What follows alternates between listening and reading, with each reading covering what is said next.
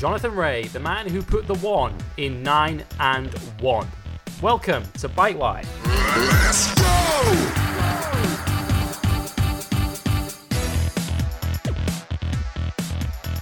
Yes, it's one. Welcome to episode 15 of Bike Live here on Motorsport 101 as a long running streak in World Superbike history came to an end uh, this past Sunday at Donington Park. We will look back on an exciting weekend of action uh, in the British round of the World Superbike Championship, a round that was um, tinged with emotion and tragedy given what had happened in the run up to it with Nicky Hayden losing his life.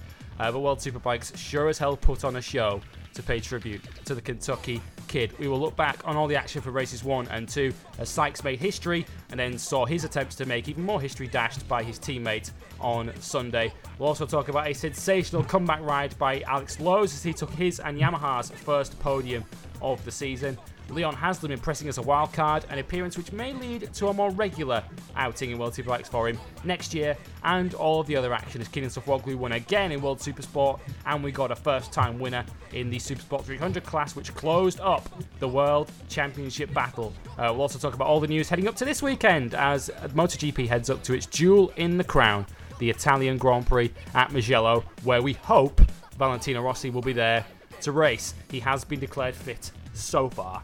Uh, we will see if he does indeed race as the weekend rolls on. Um, Rebecca James isn't with us this week, and that's not because she's fainted through excitement of Alex Lowes' rostrum on Saturday. She unfortunately is stuck at work. Um, but joining us uh, in her absence is Andre Harrison. Welcome back, Dre. You expected someone else, but uh, oh, I, I only have one thing to start this show with this week. Sotheby, what's up with your man's? Yeah, what's up with my lads? Yeah, we. Uh, I'm getting roasted this week, listeners, because my boy finished second. Uh, Yeah, in a, in a sorry. race.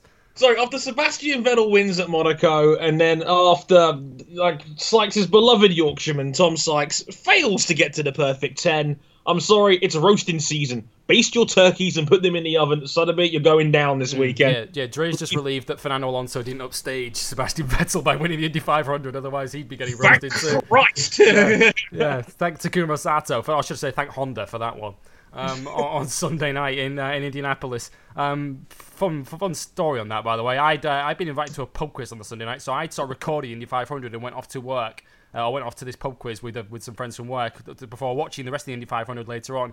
Um, and one of my friends, without having a clue that I'd recorded it, decided to show me a news update on his phone that said Fernando Alonso retires to engine failure. I was like, for fuck's sake, that's the only reason I was watching it. so uh, yeah, I quickly went and deleted it. Until actually, oh no! I, as soon as I realised that Sato had gone and won the thing, I thought, no, actually, this will be worth a watch. And um, yeah, what what a great good news story that was for, for motorsport on Sunday. It, it was, but he killed our catchphrase. I'm not happy about this. No, but he um, also won me 55 quid, so I can't complain. No, uh, swings and roundabouts. Um, Swings it's, it's a neat way of segueing into episode 88. Uh, yes, now Sato is the name of it.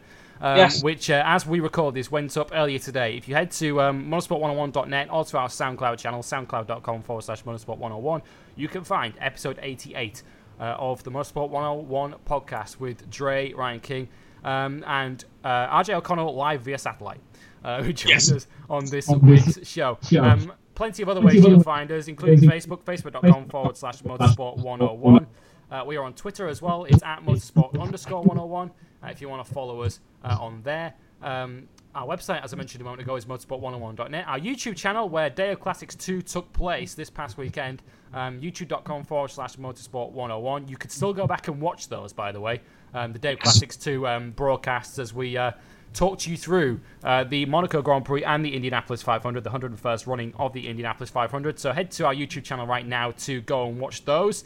Um, Dre reliably informs us that there are some uh, some golden moments in each of those broadcasts. Yes, yes, there was. I, I, I- got a dog and a cat confused um, live on air. That that went well. Um, Chris Cook hijacked the last ten minutes to commentate Takuma Sato's tremendous victory. Um, I lose my mind as Sebastian Vettel wins at Monaco, and it's like, wait a minute, I can't believe he's actually 25 points up now through six rounds. Um, which, so yeah, a whole bunch of good stuff on there. It's nearly seven hours of, of total streaming combined once you put Monaco and the Indy 500 together. It, it was a it was a tremendous time. There was ten of us during the 500, which is just nuts to say the least. Almost too nuts for us, quite frankly. But uh, there are some tremendous moments in there if you're willing to skim through. Actually, shout out to Chris Cook who who actually went through the whole thing and time stamped some highlights. So if you really want to give it a go, watch it, check the comments out, and uh, yeah, there's some great ones in there. So definitely check it out and enjoy. YouTube.com forward slash motorsport 101 uh, is the place to find that. Um, and incidentally, if you like us so much that you want to back us financially, you can back us on Patreon, and it's patreon.com forward slash motorsport 101. Where Dre, for the month of June, um, we've lowered the uh, lowered the tiers, have we not?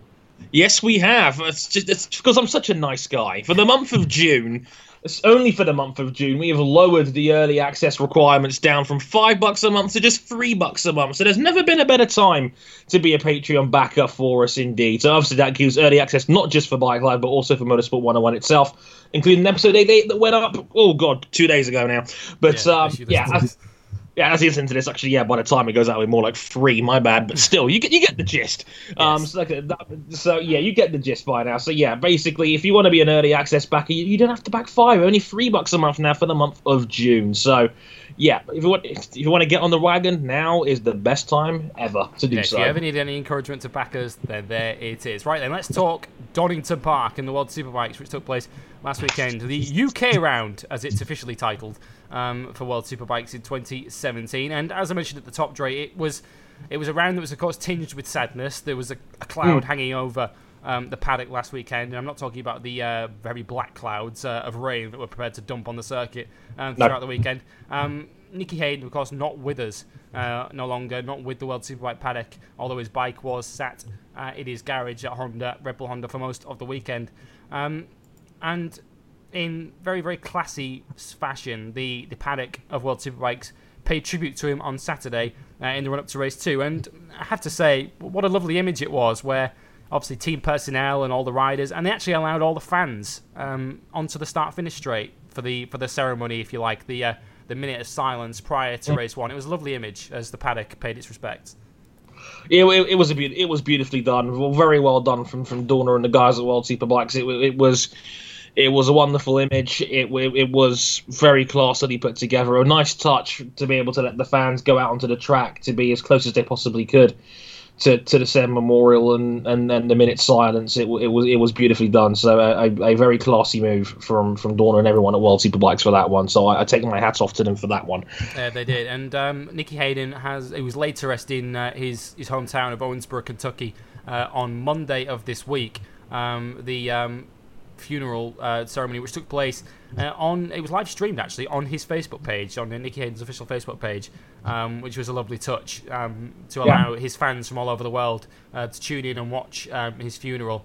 Um, 2,000 motorcycles leading um, leading it, uh, leading the, the funeral procession uh, to the church, which was just an incredible, incredible spectacle, and um, true motorcycle racing fashion to have that kind of that kind of uh, ceremony. So um, yeah, he was. Uh, the respects were paid to him, and it was all done in such a classy fashion. Um, and in terms of the racing we got, Dre, at Donington Park uh, on Saturday and on Sunday, it's fair to say we got two absolutely cracking races to uh, to pay tribute to the man. Yeah, absolutely. One, one of the best weekends I think Superbikes has had all season long. Maybe Aragon might be the only one that's in the same conversation. Phillip but Island, maybe too.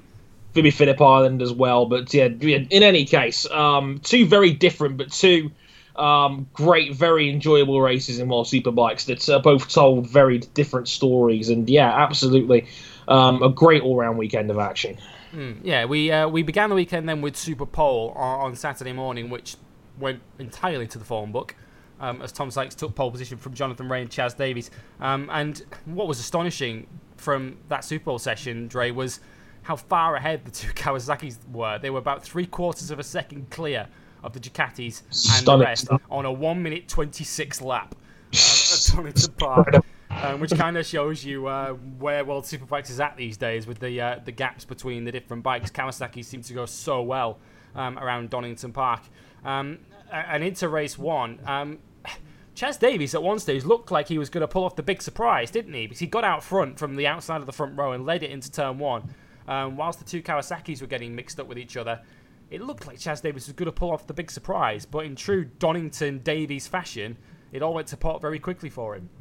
Chaz, no! How many times? Uh, yeah, it's it's it's the. I, don't want to call Chaz Davies a butler because that would be a harsh expression, but in, in the context of Chaz in, in Worlds, and you know he's probably the number two or three pound for pound rider in the class, no matter which way you slice it. But another Chaz Davies error, and it, it seemed like such a small error as well because he just he just lost the back on um, on the final corner, and it's just like oh, you just go ugh. It's- Yeah, it it, it, it does seem as if when he has to make up deficiencies with his bike, like when Kawasaki have the better, better package and he has to try and make up that difference, this happens. Um, Yeah, it's- we, it's- we, we it's saw like it in. Thailand, didn't we? In the in the restart where where Chaz went down, we saw it at Aragon where you could argue he had the stronger package there, maybe not Yeah, by much, but he arguably had it. He was certainly in a battle with Jonathan Rea, and down he went. Um, and Jonathan Rea just doesn't do that, does he? Now I know he did have a crash in race one, which we'll come into in a moment, but that was very, definitely not rider inflicted um, from from Jonathan Rea. It, it just seems when Chaz has to chase, or when he's having to ride beyond the limits, try and beat these Kawasaki's, crashes unfortunately end up happening to him, and that's two years running where Chaz has crashed out of the lead in a race uh, at Donington Park. Um, what we ended up with was the kind of the race we were expecting a, two, a battle between the two Kawasaki's, but it started early, didn't it, Dre, with um, the two fighting for second place um, early in the race. And we said a few weeks ago that we'd seen one of the overtakes uh, of the season in, in a World Superbike race, but Jonathan Rea looked like he was trying to take that title for himself with that move down the Craner curves on Tom Sykes, round the outside of Tom I- Sykes, uh, down the Craner curves on a guy who's probably better around the circuit than anyone else in the world. What on earth was that overtake? I, I don't know how this man does it sometimes. It's like it, it's it's Like that's It's- not an overtaking spot, Johnny.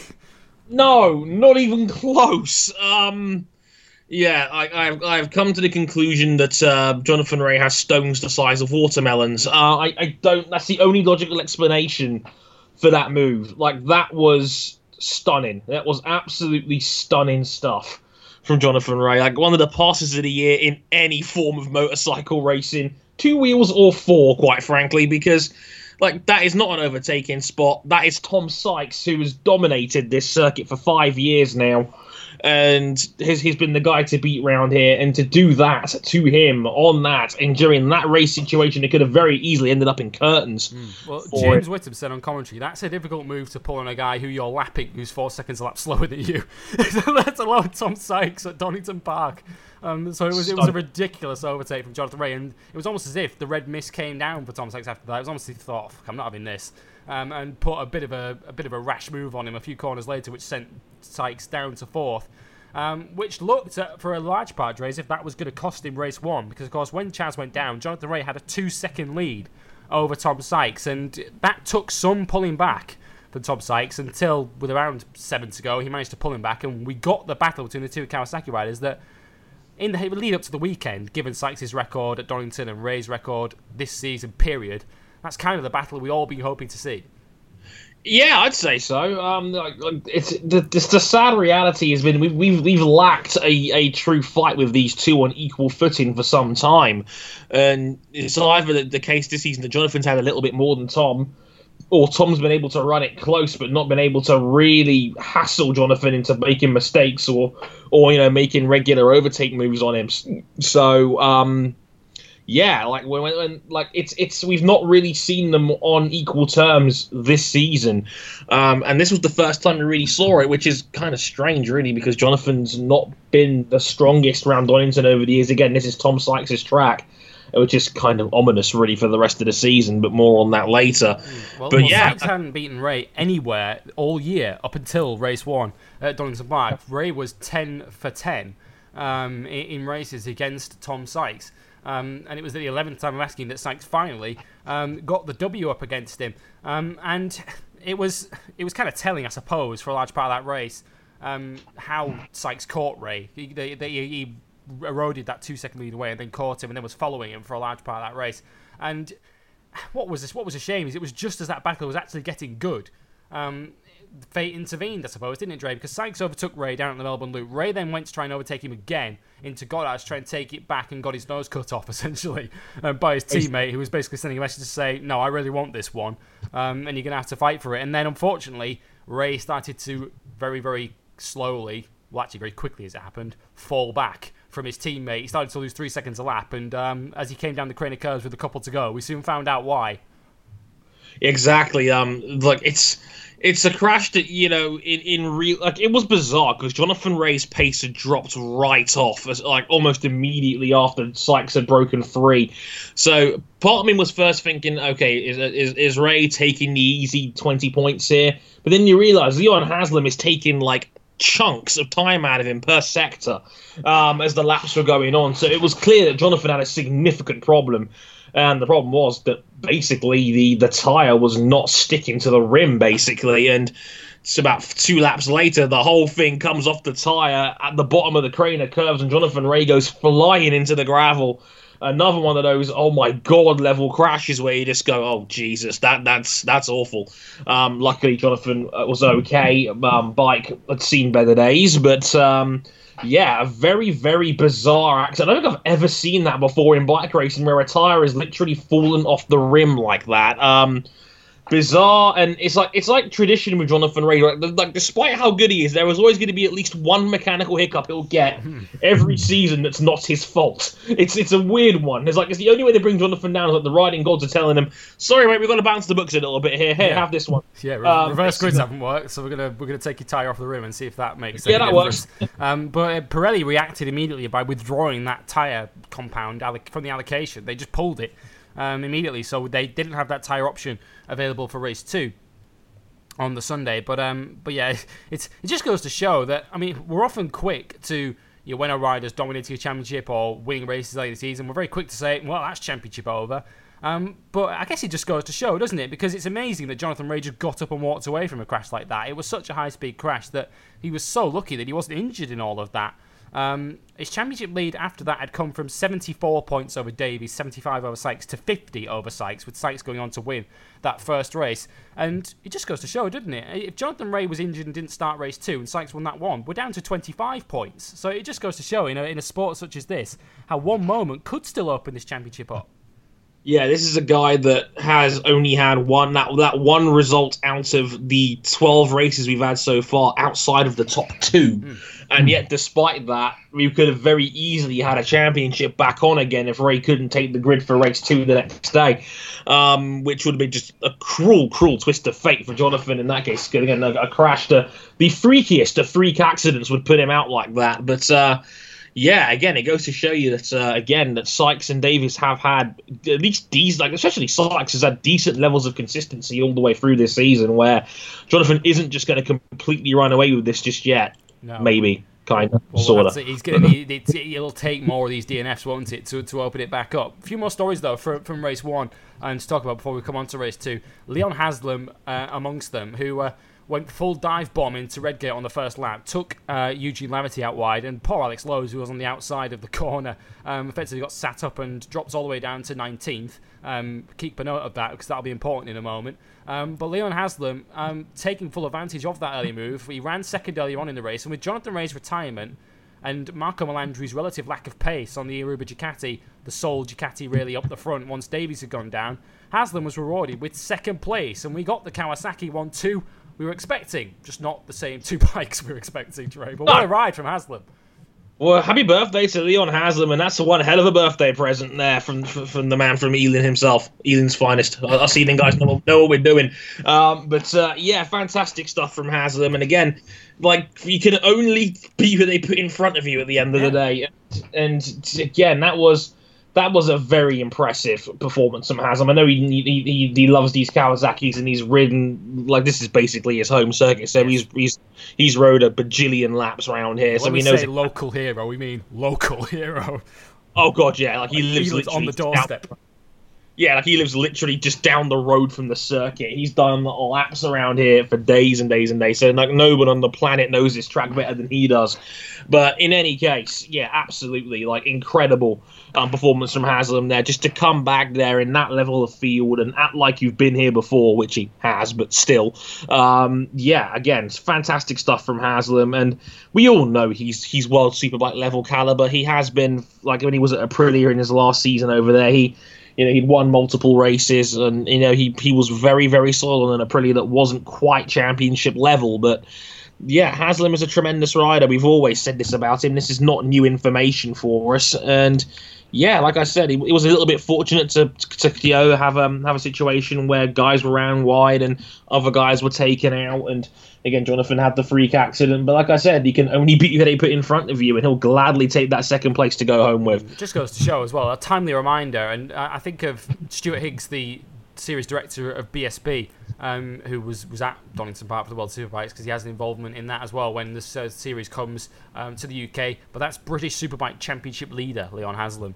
Um, yes. finishing second uh, in a World Superbike race, which just goes to show how the how strong uh, the standard is at the front of that field. When you see guys like Guintoli and Giugliano, okay, not on the best bikes in the field, but when you see them going over to um, the British Superbike Championship and struggling to make the top ten, let's face it, um, it just goes to show how strong uh, the caliber of the field is there, and you know you, you've got to feel like guys like Shaky Byrne, who I don't know why we haven't seen any wildcard outings from Shaky in World Superbikes. Maybe he just doesn't have the appetite for it. Um, he'd, he'd, he'd much rather just stand with a Eurosport T-shirt on and and, and get, offer his punditry on it. Um, but you've got to think that if guys like Shaky Byrne perhaps even Luke Mossey these days with the, the, the, pace that he's picking up, you could slot them into any World Superbike race and they'd probably do the kind of things that Leon Haslam's doing. The standard is so strong up there.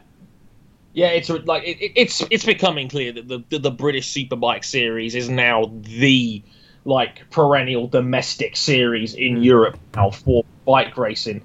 Um, so when when when you factor all of that in and you know, it, you're absolutely right. I would love to see Shaky take part in Worlds again and see where he would fit in on that Ducati because Ducati is a strong bike, and you know, Chaz Davies has done great, great things on that bike. But uh, as you say, he'd much rather be in, on a Eurosport T-shirt advising James Whittle on his dinner choices. But um, hey, whatever, whatever gets your paychecks Who go. want to do that? but but, um, but we said, didn't we, at the end of last year when BSB went to um, to Assen, where Shakey Byrne's pole lap in the BSB round at Assen would have put him second to Tom Sykes on the grid for the World Super Superbike race earlier that year. Um, so that's the kind of level they're operating at. It is almost like a World Championship light. Um, that, they're, that they're running in BSB these days. The standard is so high.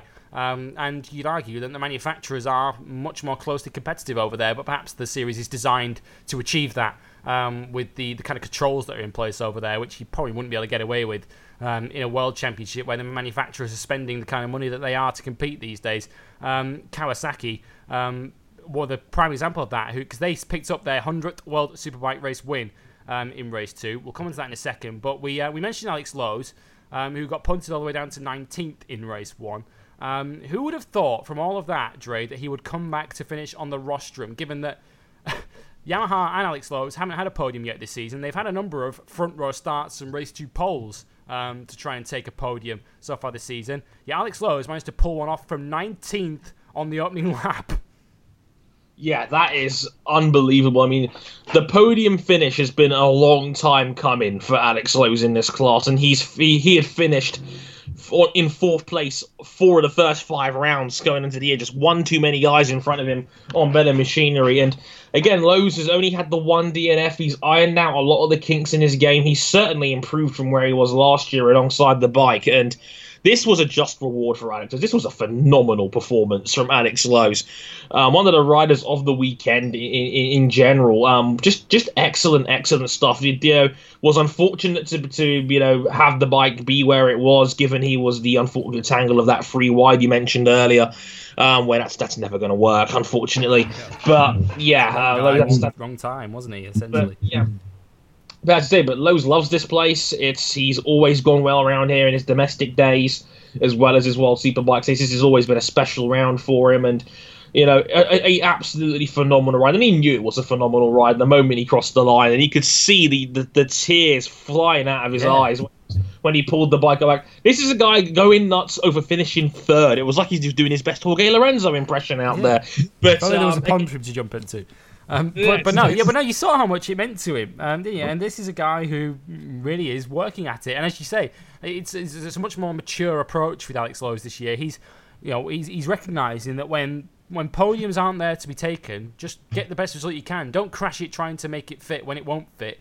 Um, just take the results that are on offer, and, and he's being rewarded for that. Fifth in the championship um, for Alex Lowes. Um, he's having the measure of his teammate Michael van der Mark, who we all rate very highly.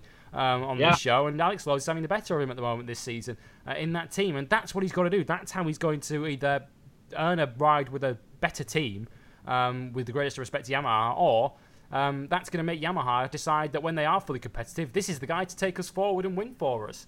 Um, so, so fantastic effort from from Alex Lowes. Um, he said after race one that that was the finest ride of his career. Now, our absent co-host is probably in the best position to judge that, given that she's she's seen them all, literally. Um, but I- I'm certainly in that camp, Dre. I don't know about you. I can't remember a better Alex Lowe's ride than that. I guess, Yeah, I guess well, it's yeah. easier to stand out when you come from 19th to third, but it, I Yeah, can't, I no can't kidding. remember him having a better ride than that in his World Superbike career. No, me neither. Certainly in his world career, maybe in his British career as well. Again, like Be- Rebecca James would be the perfect person to ask on this one, um, given that uh, she knows his career like the Rain Man, so to speak. But uh, but uh, yeah, you're absolutely right. In any case, yeah, this this was an incredible performance, the best I've seen Alex Lowes ride a bike in his career. Um, and just this this is just a reminder of the talent that the man has, and he, this, he's always been capable of this. It's and I'm glad that he's got he's finally got the platform where he can see the best of Lowe's and Neo. He is absolutely deserving of his top five spot in the championship right now. He's only 16 points off Marco Melandri, who's on a much faster bike. So it, it kind of says it all, really, that, that Lowes is doing a phenomenal job on a, on a machine that, yeah, certainly has improved, but it's still not on the level of Kawasaki and Ducati. And despite that, he's the best of the rest guy right now, and he's mixing it up with, with guys above his weight. So, yeah, like the phenomenal performance from Lowes. He's, he's and, and this is again, like I said, a just reward for the hard work he's put in all season long. He's uh, he's also 19 points ahead of his teammate uh, Michael van der Mark, and given that the best the Yamaha has finished this season now is third, which is 16 points, a 19 point lead is effectively a race's worth of points and then some um, for Alex Lowes because Yamahas aren't going to be scoring 25s and 20s anywhere for, for the foreseeable future. We don't think in World Superbike, so uh, that's a sizable lead that Alex Lowes has over his teammate van der Mark. Um, two riders who we were expecting to be very very closely matched um, over the course of this season. Uh, on to race two then. And Kawasaki, as we mentioned, were chasing their 100th World Superbike win. Sykes' win on Saturday was their 99th. Um, but of course, there was more to it than that in race two. Sykes going for the perfect 10, Rea starting from position 10 uh, on the grid. Um, and Jonathan Rea ended up getting the better of him. And if we're trying to establish, Dre, where this race was won or lost, if you're Tom Sykes, it was probably won in the first lap and a half. Um, yeah, clearly, like Jonathan Rea, clearly frustrated at how race one played out for. I'm gonna go home and watch Donington '93 yes. and, and watch Ayrton Senna's first lap for inspiration, and I thought, you know, I'm gonna copy this. Um, and like within what a lap and a half, he was he was leading the race, and don't get me wrong, this is not a fluke. Like Jonathan Rea's been doing this supremely well all season long. I mean, it, it goes to show you he's won all but one race twos. Being actually no, he was second in race two in Aragon as well. But again, he's he's he has been the guy to basically no matter where he started that race two. He's gone up through the field incredibly quickly, and It's usually this, this, this, this- was the pick of the bunch. Like, and he's he, like at Assen, for example, he was leading by the end of lap two, and and this time round again, it was even earlier now. So, like, that is the kind of thing where you could probably play the first three minutes of that race forever as like one of the great starts in biking history. That was that was phenomenal to watch. Jonathan Rea is a man possessed at the start of race two. It's it's incredible. And it, it became crucial in the end, didn't it? Because we saw Tom Sykes, who at this stage was still back in eighth or ninth position. Uh, when, Uh-huh. Jon- when Jonathan Rea was passing Leandro Mercado for the lead, and we'll talk about Mercado in a bit because he had a very good weekend uh, at Donington Park. Um, but Sykes was still back in eighth or ninth, and by the time Sykes had managed to get himself to the front of that chase group, which was led by Van der Mark, the gap was four seconds. And Yeah. no matter how good you are around Donington Park, that's too much of a bridge to gap. Or gap to bridge, should I say. Exactly, especially when it, when it's Jonathan Rea at the front, and I to, it's it's not going to look as impressive to the casual fan watching that because oh, Jonathan's like Jonathan oh, going to ride it easy. He very he was very smart at how Rea handled that with the gap coming down. He it, it was very measured. It was almost one lap at a time, where he's like, okay, I'm going to put one fast lap in. I'm going to take it easy, make sure this tire doesn't overheat, make sure I'm not going to make any mistakes. Sure, I don't mind sacrificing like three temps or four temps on uh, every other lap to Tom Sykes, who is obviously going to ride the bike to the limit and then beyond, trying to chase him down. Rea managed that perfectly. Like I, I've, I've watched that and I thought, okay, with three laps to go, it looked like Sykes was going to run out of time, and that's exactly what happened. It was just a perfectly dictated race pace. from Jonathan again here, and, and that's how the streak was essentially broken. Mm, because Sykes was relentless. Uh, once he'd gone into second, he was. He, I mean, it was an incredible time attack that we were seeing between the two Absolutely. Kawasaki's at the front. I mean, Sykes was doing relentless 127s um, as he was trying to chase his teammate down, which is incredible, setting fastest lap after fastest lap. But but Rea had the gap; he was able to control it, and, and at one point it looked as if the catch was on. Um, where Sykes got it down to a second with a couple of laps to go, it looked as if the catch might be on. Um, but Jonathan Rea responded uh, in the end to take that victory, and it's his first win at Donington since 2012. Um, of course, Sykes has pretty much had the monopoly of that ever since. Um, But it's it's kind of striking, isn't it, that Jonathan Rea, ever since the winter, has been talking about this. He's been talking about him. Steve English spoke on the Wellfleet commentary on Friday that he spoke to Jonathan Rea at the Jerez test in November. Uh, this was the test that was made famous by Jonathan Rea beating a lot of the MotoGP riders on the day on time on the timesheets. And Jonathan Rea was saying back then that one of his targets for 2017 was to win at Donington, given how hard it's been uh, in recent years. Um, and it kind of just goes to show the level that Jonathan Rea's at at the moment, doesn't it, Dre? Because um, as um, Gordon Ritchie, the World Superbike, uh, Superbike expert of MCN, points out, Jonathan Rea has now beaten Chaz Davies at his strongest track of Aragon, and he's now beaten Tom Sykes at his strongest track of Donington. It's it's yeah, you're absolutely right, and it's incredible. Like the man just keeps finding new levels of brilliance, and like New we're not to motivate himself as well. This was Yeah. serious motivation for him this year.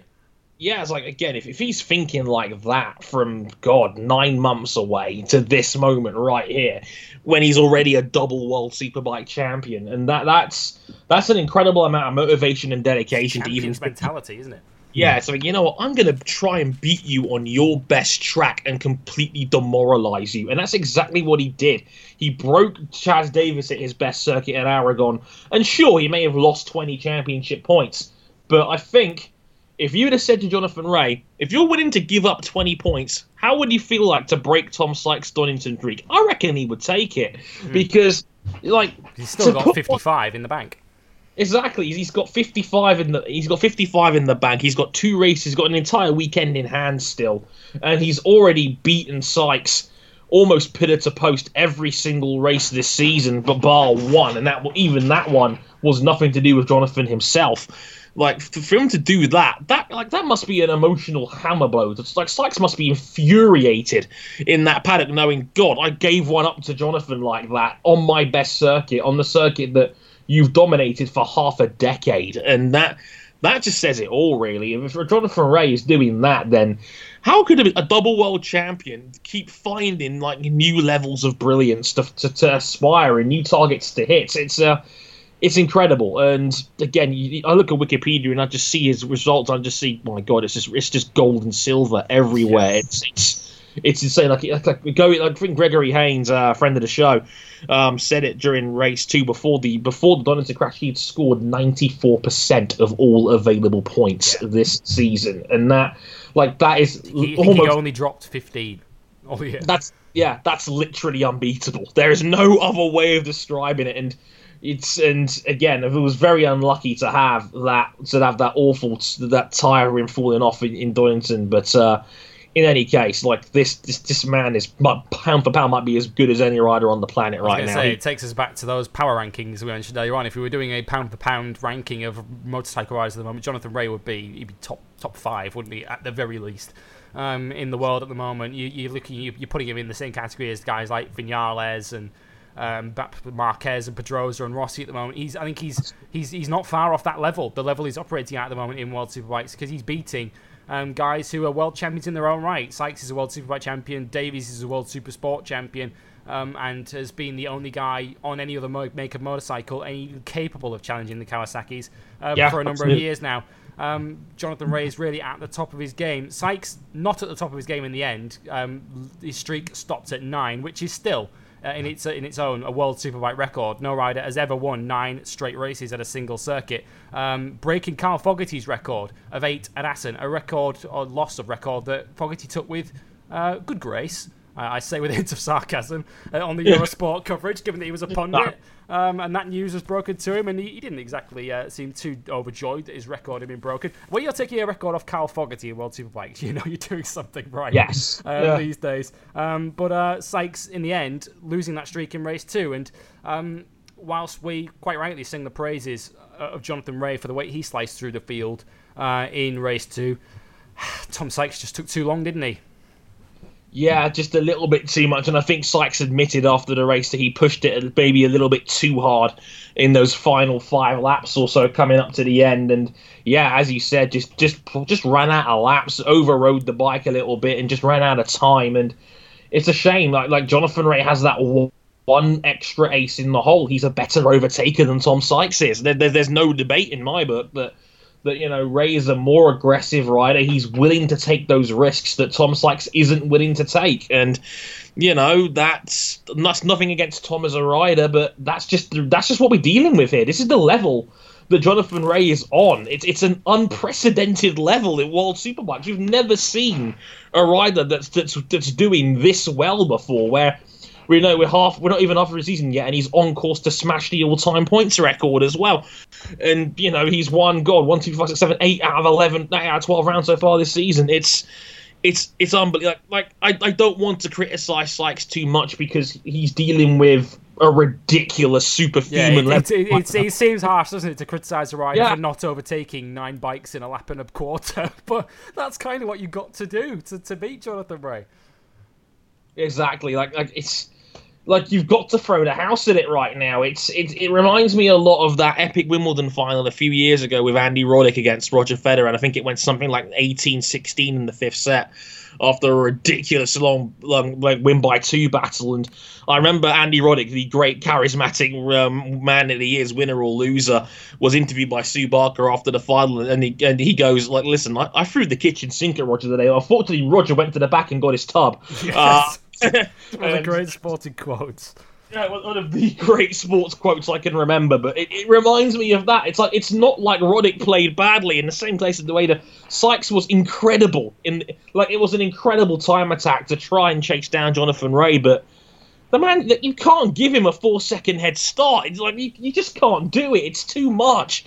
Um, like I said, like even for a man that's superhuman around here, Jonathan Rea has no weakness in his game anymore. And like, can you think of one? Because I can't think of like. There's no conceivable weakness to this this, this man as a rider. No, because he's, uh, he's, not even a bad qualifier now either, is he? I mean, that was that was Tom Sykes' first outright pole of the season yeah. because he inherited a pole from Jonathan Rea and Assen when Rea got his penalty for blocking Chaz Davies. But that was the first time John uh, Tom Sykes had actually taken a pole outright all year.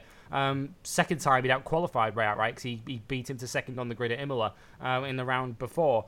Um, but yeah, there is no obvious weakness with, with Jonathan Rea these days, oh. given that now Kawasaki appear to have gone the route that we'd kind of been expecting them to for a while, where this latest incarnation of Kawasaki's ZX-10R is much more of Jonathan Rea's kind of bike than it is Tom Sykes's, um, which is no great surprise given that Johnny Rea is their leading rider now.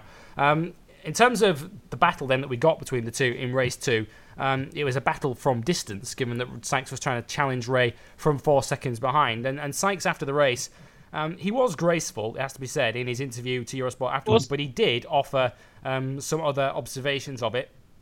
Um, first, making the point that um, Jonathan Rea's starting position of 10th, given that he was on the outside of the racetrack, he says, I saw Jonathan go around the outside from his natural starting position and it made his race very easy. Um, Sykes basically saying that he was boxed in on the inside of that first corner. Uh, he also says there was also an early crash in the last turn. It was very dangerous, and that made us hesitate. This was the accident between Leandro Mercado and Leon Haslam at the final corner, a few laps in, which saw uh, Haslam taken out of the race, and Mercado, although he continued, he'd crash again um, later on. Um, Sykes was then asked if this was to do with the reverse grid rules, um, which of course send the top three back to row three and then are reversed. Um, rows two and three are then moved up one to effectively become rows one and two. Jonathan Rea, having crashed in race one, was sent to 10th on the grid um, for race two. Sykes says, in terms of what the fans came here to see, which was a big, big battle, the reverse grid totally pissed on the bonfire. Um, as a professional rider, I would say, those are his words. Uh, as a professional rider, I would say scrap the idea. We have seen too many incidents with other riders trying a bit too hard. They almost get overexcited and try to do something different with the reverse grid. All I have seen is a much bigger mess in the first lap. Jonathan was leading in lap two, so it is not really changing much. Uh, it's almost none of my business as I turn up and ride a bike, but maybe it's time for a discussion. Does it change the show? I don't think so. If anything, it destroys the show. In race one, it was Jonathan and me. The fight was better, but in race two with the reverse grid, Jonathan was gone. Which fight was better for you, race one or race two? This answers the question. Um, now, the the obvious thing to say to that, Dre, if we're being particularly devious, is to say Tom Sykes would say that um, because he lost the race. Um, Yes. but does he have a point? Kinda.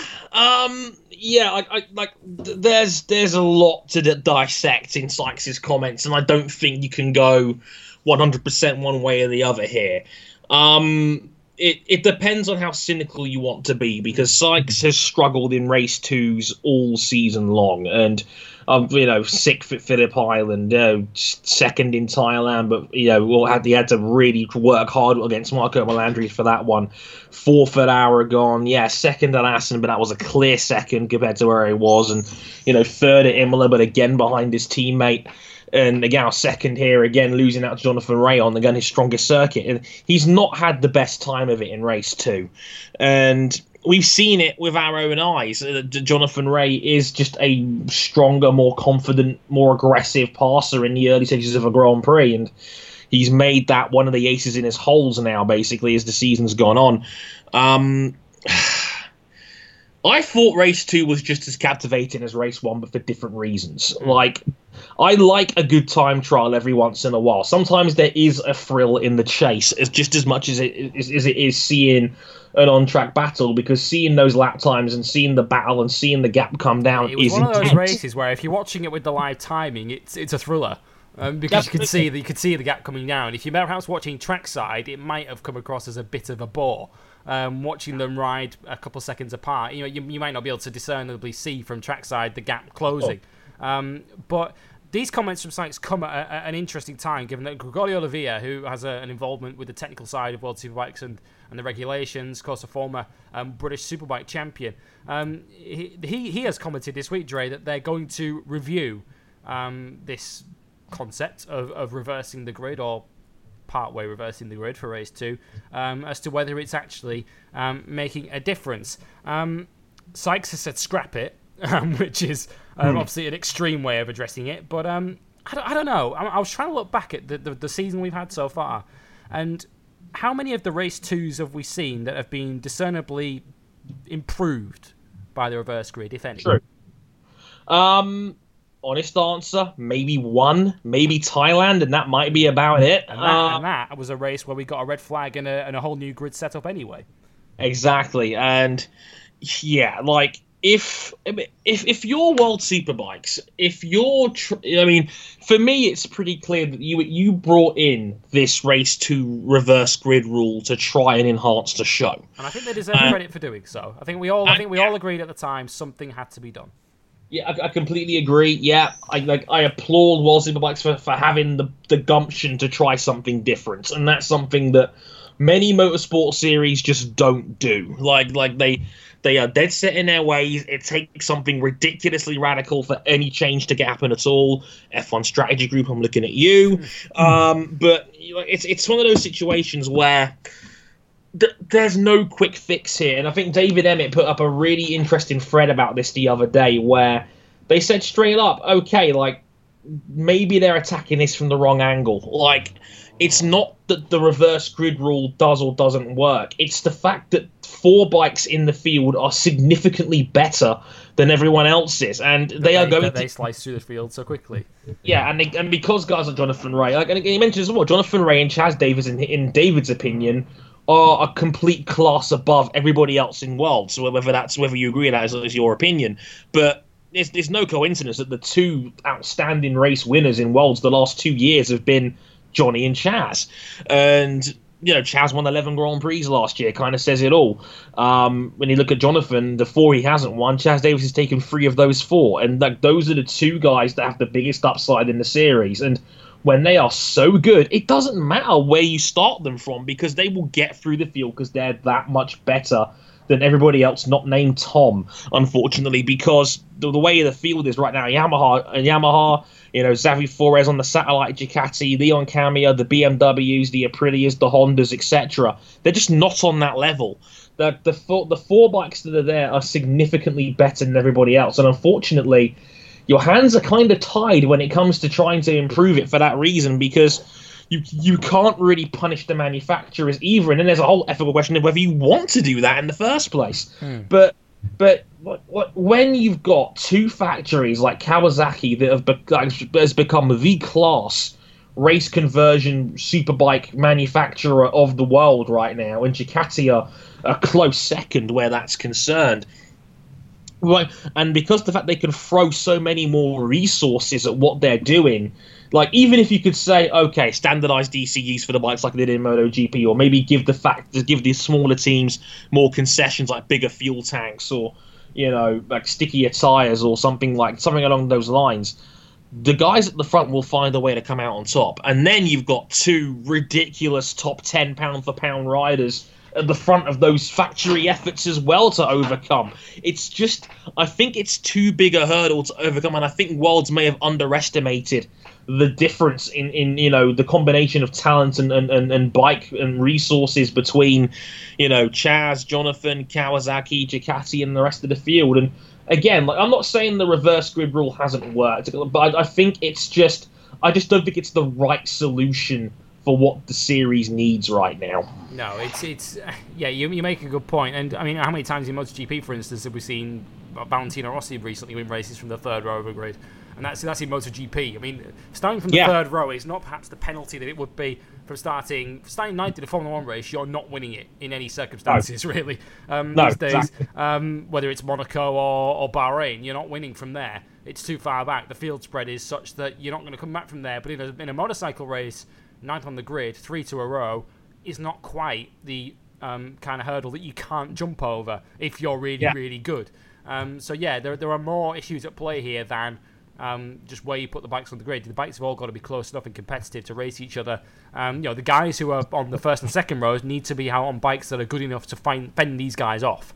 Um, and the fact is, they're not um, by any measure at the moment. Um, if you accept that this hasn't worked, um, I guess the question is, Dre, do you persevere with a regulation that isn't working? Because as you say, it's difficult now for them to go back. They can't exactly go back to last year and go back to the let's have the same grid for both races kind of deal.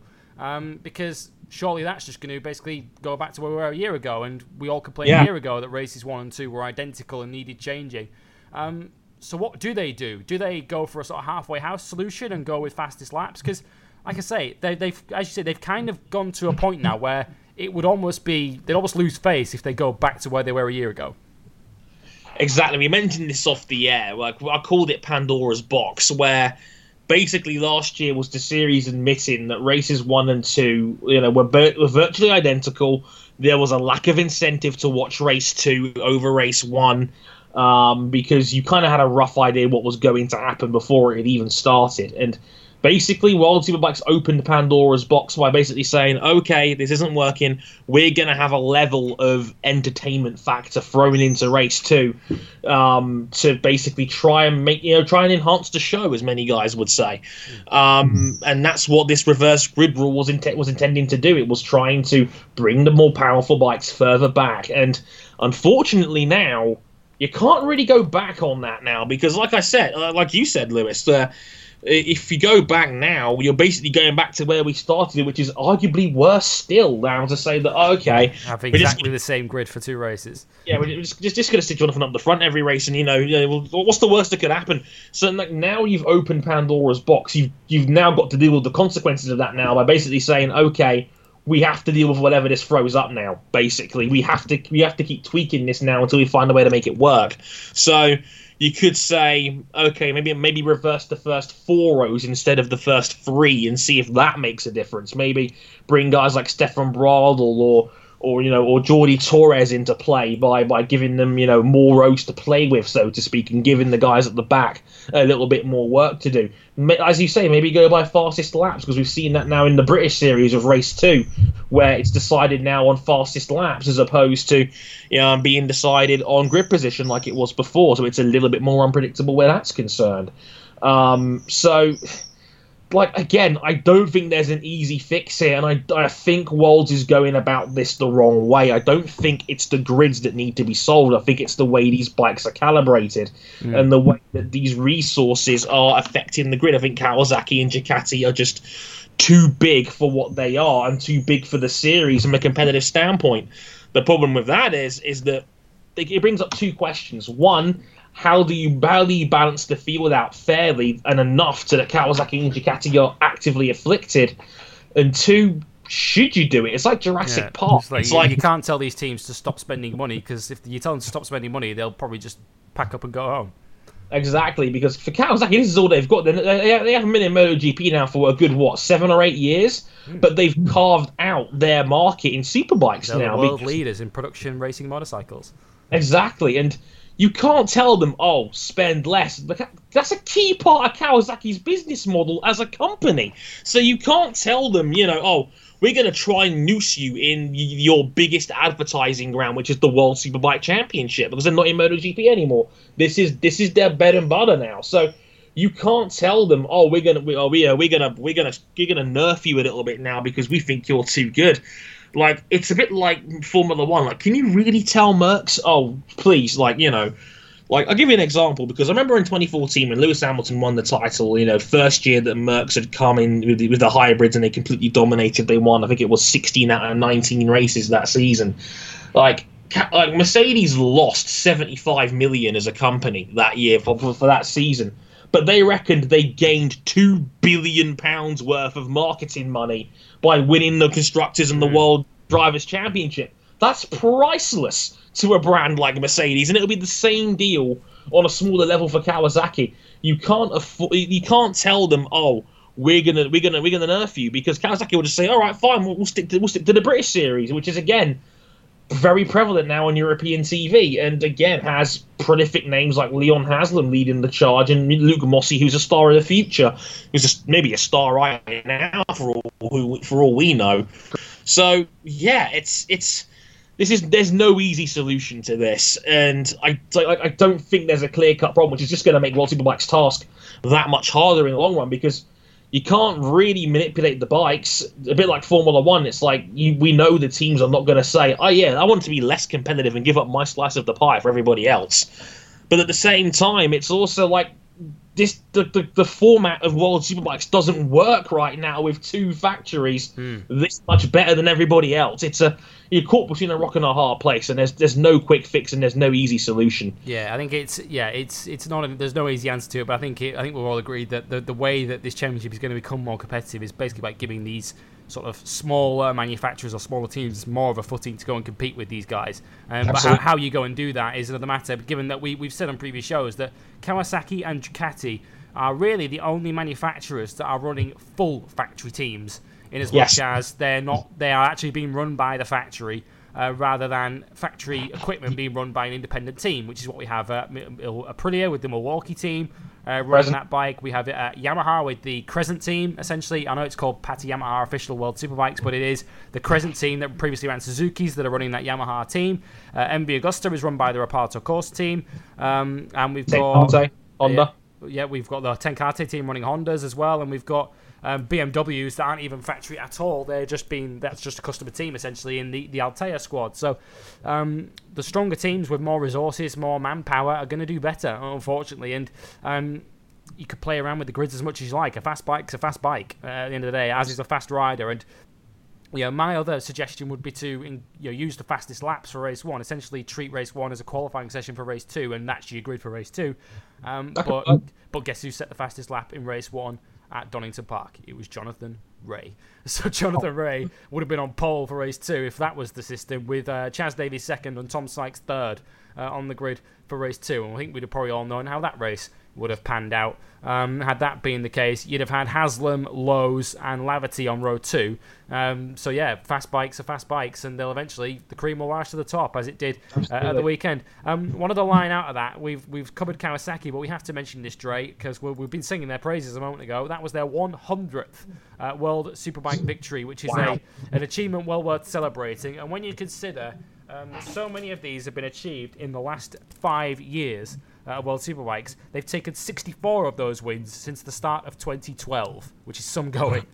That's unbelievable. My word. So yeah, that's that's that's an average of what? Geez, you're looking at God, twelve wins, a, uh, over twelve wins a season since 2012. Yeah, they've won that's 45% of all World Superbike races since the start of 2012. how. and 64% of all races since Jonathan Rea joined the team, which was 2015. That's that's that's bonkers. That's absolutely ridiculous, and it's it's already kind of crazy that Jonathan has taken up an, an enormous chunk of those 100 wins already, and he's only this is only his third. He's two and he's not even two and a half seasons with that team yet. And Sykes has, has been an incredible works and you know an incredible journeyman for that team um, as well. In, in the last four or five years he's been with them, um, yeah, it's it's it shows it goes to show that you know maybe the best thing to ever happen to Kawasaki was putting out a MotoGP because MotoGP was in a bad place back then. It was it had massive participation problems. The prototypes had just become a thing, and were because they were prototypes, they were ludicrously expensive. Dorna wasn't so keen on helping them out back then. We, we saw Suzuki drop out. We saw Kawasaki drop out for you know for many many years, and you know, we at one point we were getting like 16 bike grids in, in 2010 and whatnot. And so for Kawasaki to drop out, and now they've they've carved out like the, they've carved out a dynasty with with Rea and Sykes essentially at, at the moment, and they've they've they've managed to basically again become the premier manufacturer in superbike racing. The the Ninja has been an incredible bike for them the last three or four years, winning them you know domestic and world championships on, on, on every level, and it's and they've been they've been the the flag bearer. They've they've been the standard for everybody else to chase, and somehow the best got even better by bringing in Jonathan Rea, who is you know quickly on the way to becoming one of the great superbike riders of all time. So when when you bring all that together, I mean, Kawasaki were able to bring in Jonathan Rea because of the bikes they were able to produce and seeing what Tom Sykes could do on it.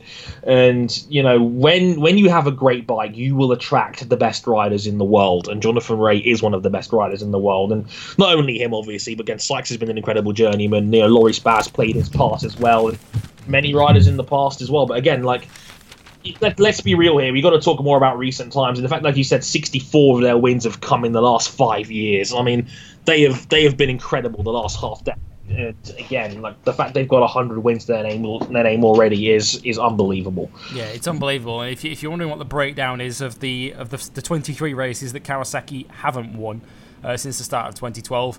Um, I make it 18 of them were Chaz Davies wins. Um, yeah. So 18 out of the 23 were Chaz Davies wins. Um, there were two Leon Haslam wins in there for Aprilia.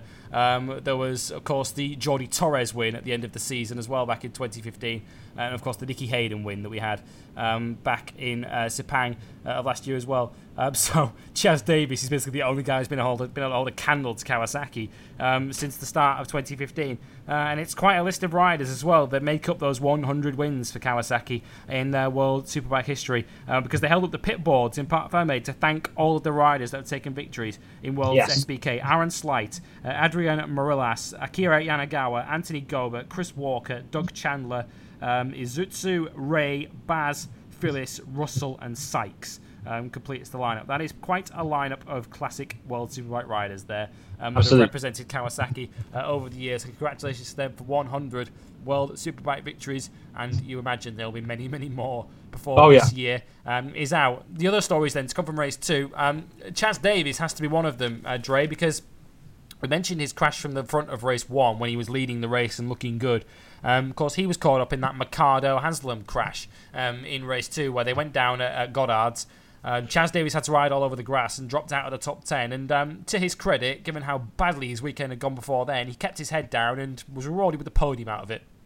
Yeah, I think that the term, the cliche term here is gritty. That was a gritty comeback from Chaz Davies in, in race two. And again, he was having the, the real weekend from hell, so to speak, after that, you know, crashing from the lead in race one, you know, and recovering to finish him, you know, eighth, which was the worst Chaz performance over the line he's had this season. And, you know, when you when you when you when you double up on that again, where he was un- unfortunate to be the victim of of, of again not you know, some bad luck in race two, and you know he he was incredible. It was a it was a great fight back to um. Especially against Michael van der Mark at the end, which I'm sure we'll get to, um, to come back to finish in third. That was a very strong. That, that was that was peak Chaz Davies right there, and I mean that in the good sense rather than the bad, because um, it, it can be a double-edged sword with Chaz sometimes. But that was a, a strong race too to remind us that yeah, Chaz is still really good at bikes as well. Yeah, he leaves everything out there, doesn't he? That's that's one thing you can never level at Chaz. That he, he either lacks effort, he'll always get the maximum out of it, or at least try the maximum to get what he can uh, out of a race. Um, probably the good news that uh, Aruba Ducati had to take from their weekend. To be honest, Marco Melandri decided he'd wander off the racetrack. He blamed Augusta Win for it uh, on the last lap of race one, which handed that podium to Alex Lowes uh, on the final lap. Um, and um, I'll tell you on well on the Stock Thousand class in a moment who won it, but their rider Michael Ruben Rinaldi, who led the championship in uh, Stock Thousand, crashed uh, out of second place and lost his championship lead for the Aruba Ducati team as well. So they had the weekend from hell at Donington Park. Oh. Um, in terms of van der Mark, though, who um, would have perhaps been stung by that race one podium for Alex Lowe, as he would have wanted to be the guy, no doubt, to take Yamaha's first podium in World Superbikes. He very nearly followed Alex Lowes up with a podium of his own in race two, but that late Chaz Davies revival caught him with a lap to go.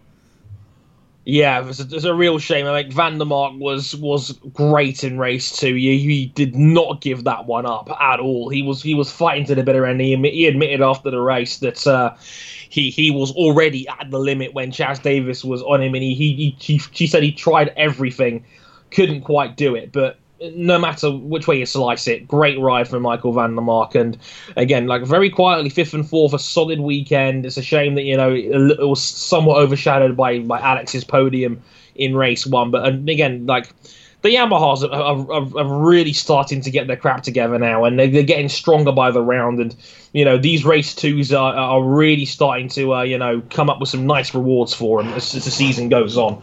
Mm, yeah, they've been testing this week as well of the uh, Yamaha team as well. I think uh, in Spain, so they're hoping that that may uh, yield a step forward for them um, in the coming round at Misano, which is a few weeks away. And as we've been talking about a few moments ago with the field at the moment, boy would World Superbikes be better off if that Yamaha can just make a little step forward and close in on the Honda, uh, on the uh, Kawasaki and the Ducati up front. Um, so van der Mark ending up finishing fourth in race two did beat Alex Lowes by six seconds in that second race, which just tells you mm. how good he rode in that second race to beat the home favourite Lowes by that kind of distance.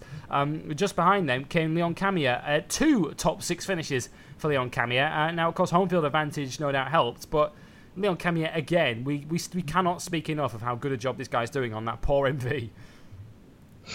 Yeah, I mean you, you wish Camier would have a little bit more, just a, just a little bit more, because I'd love I'd love to see what he could really do. Because again, we've we've mentioned you know time and again, um, you know the the the lack of budget that MV Agusta have, and you know the, the again the struggles they've had financially. But Camier always punches above his weight, and that's his fourth, sixth place finish in the last five races.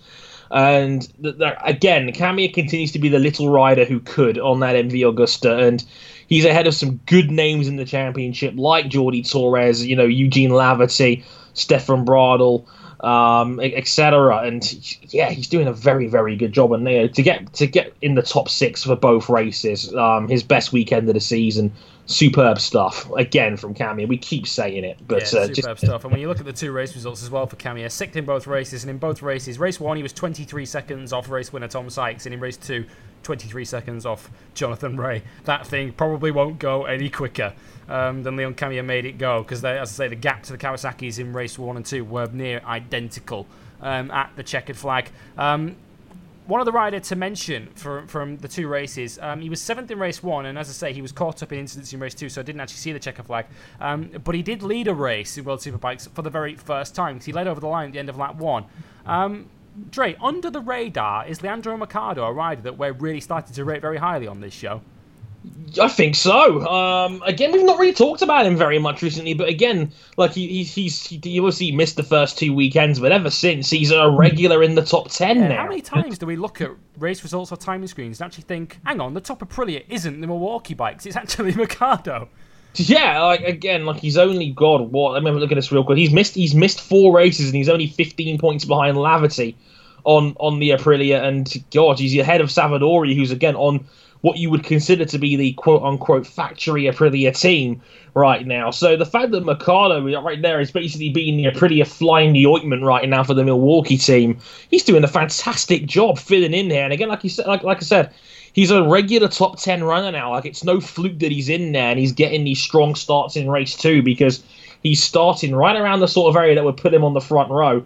And yeah, you're like you're absolutely right. Mercado very quietly is putting together a fantastic season. Mm, he is, and of course he'll have a home round to uh, to go to next season, being Yes, an. Argentine, because we're heading to Argentina next year in World Superbikes. Um, so um, yeah, if Mercado can earn himself uh, perhaps a stronger ride than he's on at the moment with the Ioda team with that Aprilia, then um, he may well give his uh, home fans something to celebrate this time uh, next year. Um, we did have some home interest as well in World Superbikes, and not just the usual names who we see um, racing every weekend in World Superbikes, but we had a couple of wild cards. Haslam we've already touched on, um, who finished second in race one and then crashed in race two. Um, but Jake Dixon as well, one of the young up and comers, it has to be said, from BSB Dre, um, who rode for his Royal uh, Regular and Reserves uh, Kawasaki team.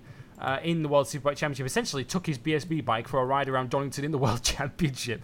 Uh, was Yeah, essentially, was essentially what he did um, last weekend, and through attrition, it has to be said, but he deserves a lot of credit. Jake Dixon, ninth position in race two, and he beat guys like Rafa De Rosa, who's the Reading Stock Thousand World Champion, and Stefan Bradl, a former Moto 2 champion. While he did it, ninth position for Jake Dixon. That's a result not to be sniffed at. Superb, superb result for Dixon there. Again, that might be better than anything he's done in BSB this season, which is which is crazy given that, as you say, he was he's been touted as one of the young stars of the future of the series, and yeah, he's had a little bit of struggle here and there in the British series this year, but goes to the Worlds, goes to a track he's familiar with, finishes in the top ten. I don't think you can ask for much more than that for a, for a wild card appearance on a BMW bike that again isn't a top contender. And yeah, sure, there was there was seven, it was eight retirements in the race, and you know a lot of them were guys that are normally quite strong, like Torres, Laverty, Melandri, Savadori. But again, like I said, I said it earlier, you can only beat who they put in, in front of you, and you know there's something to be said for keeping the bike upright. It's kind of important. Yeah, Um, yeah. So that's where the points are headed out at the checker flag. And Jake Dixon is only 21 years old as well. Yeah, wow. Um, so um, yeah, he's um, you know we talk about a young up and comer. He really is young. He's only 21, um, which for superbikes is young because we we talk about guys like Rea, Davies, and Sykes who are all in their very early 30s. Uh, Rea and Davies are 30. Sykes is 31. Um, Eugene Laverty's 30. Melandri's 34. Um, you know that's Xavi Forés. He's 31, so 21. He's he's got a good 10 years to make up on these guys. Um, and you know you don't make up that experience um, very very quickly. So uh, on his first weekend, Jake Dixon doing a very very solid job. Here's how the two races finished. Then Sykes the winner in race one from Haslam, the probably the biggest margin we've seen in any World Superbike race this season, thanks to Rea's crash. 16 and a half seconds of tarmac behind Sykes to Haslam in second. Uh, Alex Lowes in third uh, from the back of the field essentially. Marco Melandri fourth. That did earn him race two pole, which he made no use of by crashing in race two. Um, van der Mark taking fifth, then Camier Mercado in seventh. Chaz Davies recovered to eighth after his crash from the lead, and Jordi Torres, the Spanish Elvis, in ninth, ahead of Xavi Forés. Uh, rest of the points were taken by Roman Ramos, Lorenzo Savadori, Eugene Laverty, Randy Krummenacher, and Rafa De Rosa. Race two went to Rea from Sykes, Davies in third, 12 seconds back. Uh, then came van der Mark and Lowes on the Yamaha's fourth and fifth. Camier sixth again. Forés seventh. Uh, then came Roman Ramos in eighth. Dixon in ninth. And De Rosa tenth. Bradl. Those were the only points, unfortunately, for the Honda team. Uh, Bradl, their sole entrant, of course, for obvious reasons. He was 11th in race two, ahead of Ricardo Russo, Andre Jezek, and Ayrton Badovini, um, who pulled in with about five laps to go, but then realised that if he got back out and tootled it over the line, he'd get some points. So he went back out there five laps down and finished 14th. And was Yay. awarded with two points. Championship looks like this then. Jonathan Rea with that crash in race one. Despite winning race two, his championship lead has been cut to 55 points. He went into the weekend 74 ahead of Chaz Davies. Sykes is now the man in second, 55 off the lead. Uh, Chaz Davies is third. Uh, he trails Jonathan Rea by 75. Uh, Marco Melandri is fourth, a long way back. He's got nearly half the points of Jonathan Rea uh, in this World Championship at the halfway stage, which will be reaching um, in race one of Misano. Um, fifth in the championship, as we mentioned earlier on, is Alex Lowes, just 16 behind Melandri. He's 19 ahead of van der Mark in sixth. Xavi Forés is seventh, just one off a century now. Uh, Leon Camier is eighth, Jordi Torres ninth, and Eugene Laverty completes the top 10 on 58 points. Although, as we've mentioned, uh, Mercado on the uh, Ioda Aprilia is closing in on him. Uh, right now, into World Super Sport. Um, and we didn't get to talk about this class, Dre, after Imola for obvious reasons, given what happened um, in the wake of that round. Um, but for the second round round in a row, because we saw it at Imola a couple of times and we saw it at Donington, this World Super Sport class, which we've touted as batshit crazy in the past, it sure does love a red flag, doesn't it? this just keeps happening, doesn't it? Like, it's like this series keeps finding new and creative ways of delaying itself over red flags and controversy. And yep, guess what? We got another one. Great. Um, yeah, again, again, like Super Sport just keeps having moments like this where it's just uh, another red flag, another like big oil spill. Like, I'm surprised they didn't just push it back after the Superbike race like we had in like we had in Imola. But uh, yeah, again, another red flag. And but for but you know for the worlds of, of World Super Sport, surprisingly normal, believe it or not. It was, yeah. Xavi Cardelús, the Andorran, um, who had a, a blow up um, on his uh, MV Agusta uh, going into Goddard's on, I think it was around lap three or four of that race, which caused the red flag, which meant we only had a 13 lap race. Basically, they incorporate the rule that they use in MotoGP, Moto2, Moto3, where they we have a new race over two thirds distance, um, and it didn't really change an awful lot in terms of the race we were going to get anyway, Dre, because uh, Kenan Sofuoglu is just a class above them at the moment, isn't he? Uh, yeah, I think the, the the think the phrase we're looking for here is Kenan wins. Lol. Yep. Uh, um, yeah, I, I I don't know what you guys are hoping for here, but um, yeah, Kenan Sofuoglu is a class above everybody else in this field, no matter like, no matter which way you slice it.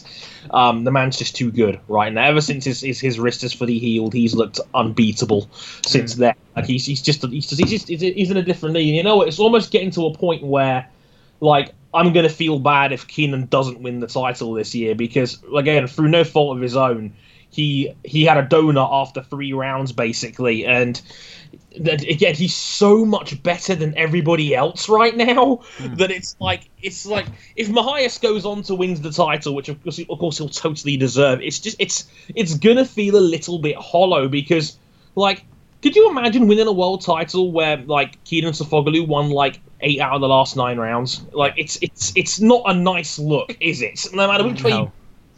Um, which is a shame because I feel bad for Lucas because again he's been he's he's had a great season and you know he's making the best of a bad situation and you know a bad image look for the series right now with Kenan missing the first two rounds and then being taken out when he came back at Aragon. But you know Lucas is making the best of what he's been given, but Kenan is just so good right now. Yeah, I mean, since his return from injury, he missed uh, Phillip Island, he missed Thailand, he returned um, at Aragon for round three and got taken out by Caricasulo in that race.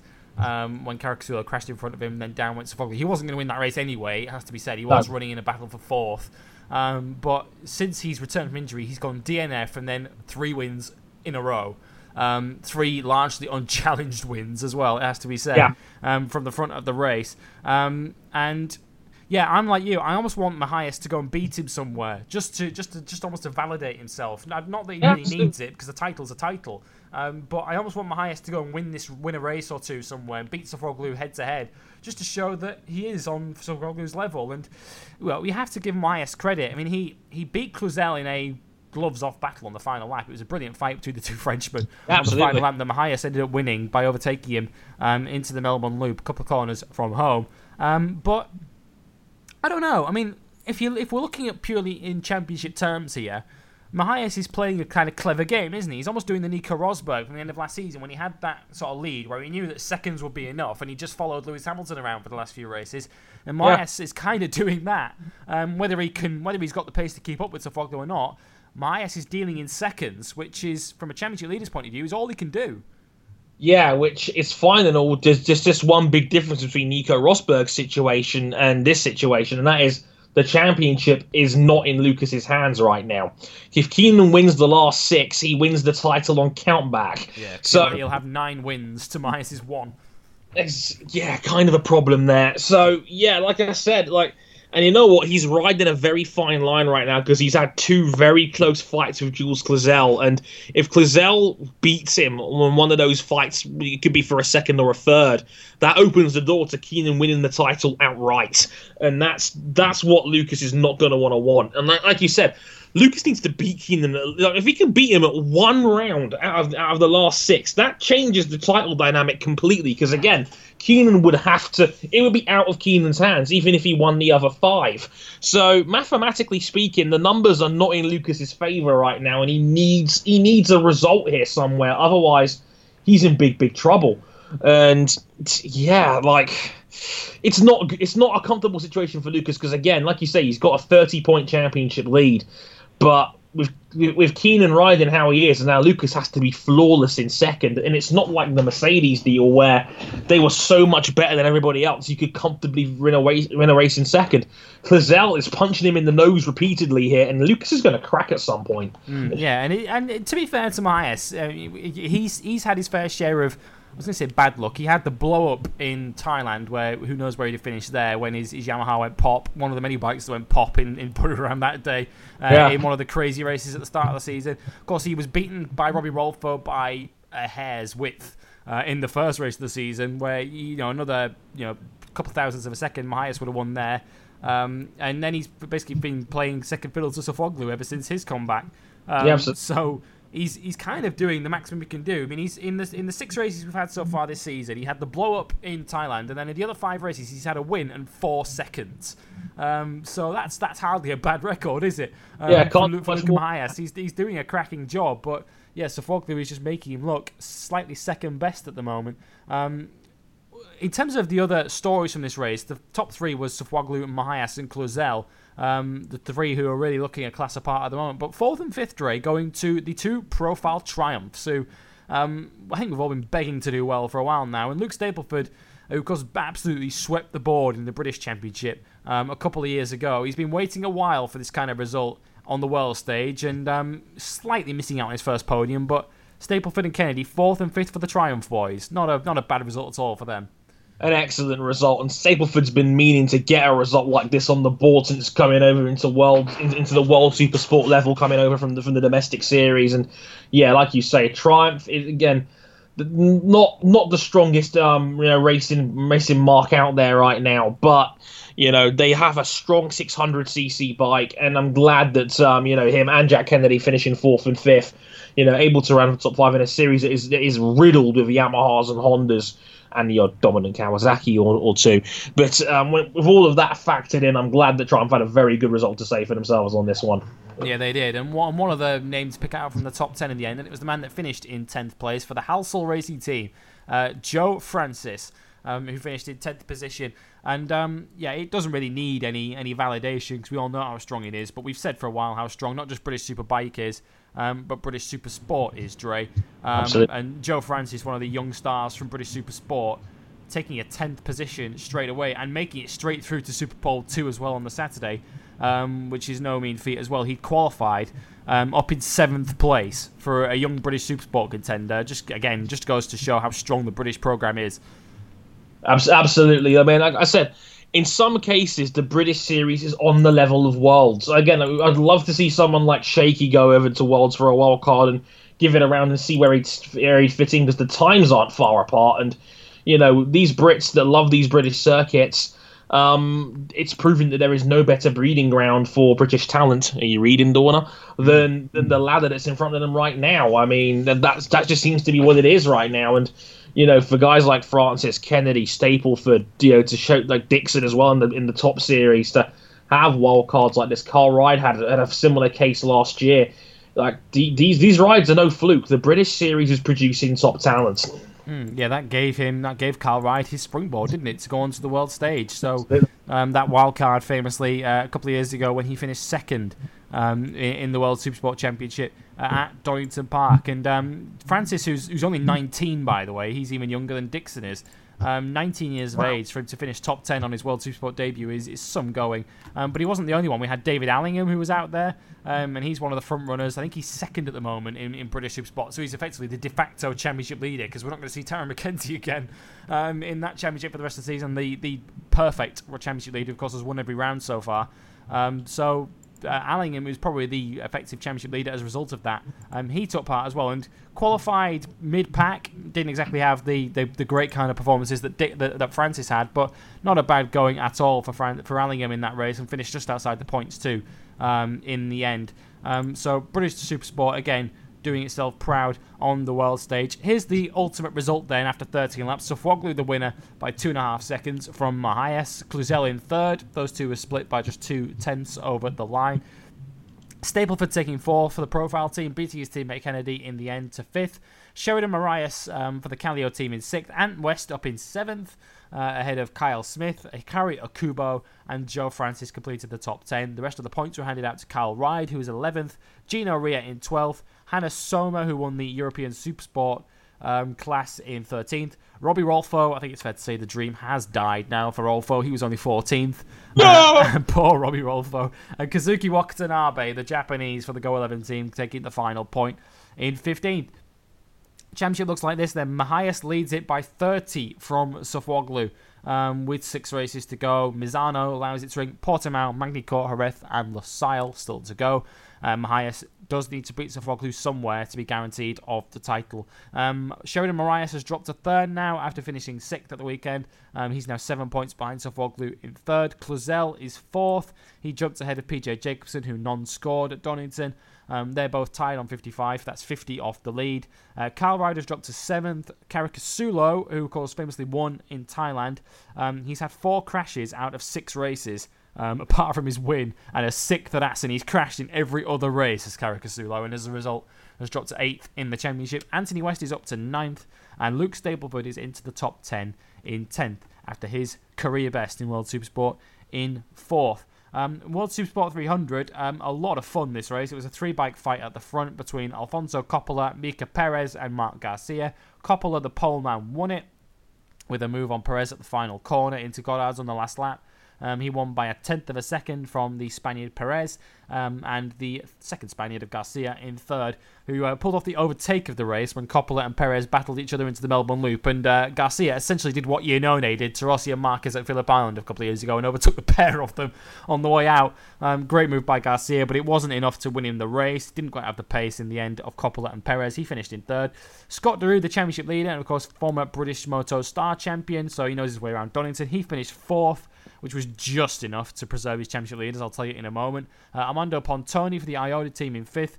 Robert Schotman, the Dutchman, in sixth. Uh, Giacomini, the Italian, seventh. Rusmi Putro, the Indonesian, in eighth. Danny Valle, ninth. And Anna Carrasco in tenth. Seven of the top ten were Yamaha R3s, um, although um, the uh, Kawasaki of Deroue still leads the championship. Final points were handed out to Alex Murley, Paolo Gracia, Dorren Loureiro, who's a South African for the DS Junior team, uh, Ravelli from Italy, and Giuseppe De Gruttola, um, who was one of the riders who fought for the win at Assen in that brilliant race we saw there a few weeks ago. He took the final point in 15th.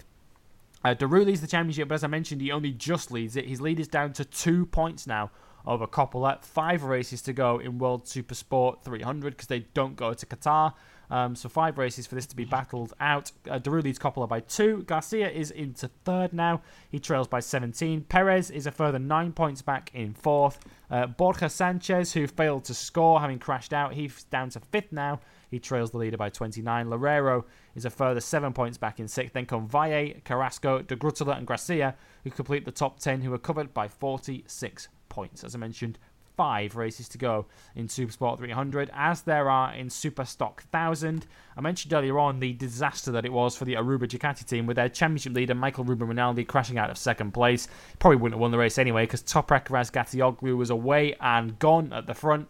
The Kawasaki Puccetti rider, so they had a nice Turkish double uh, with Razgatlioglu and Sofuoglu both winning on the Sunday. Um, Marino, Florian Marino, the Frenchman, taking second for the Pata Yamaha team ahead of Maximilian Scheib, the Chilean, in third.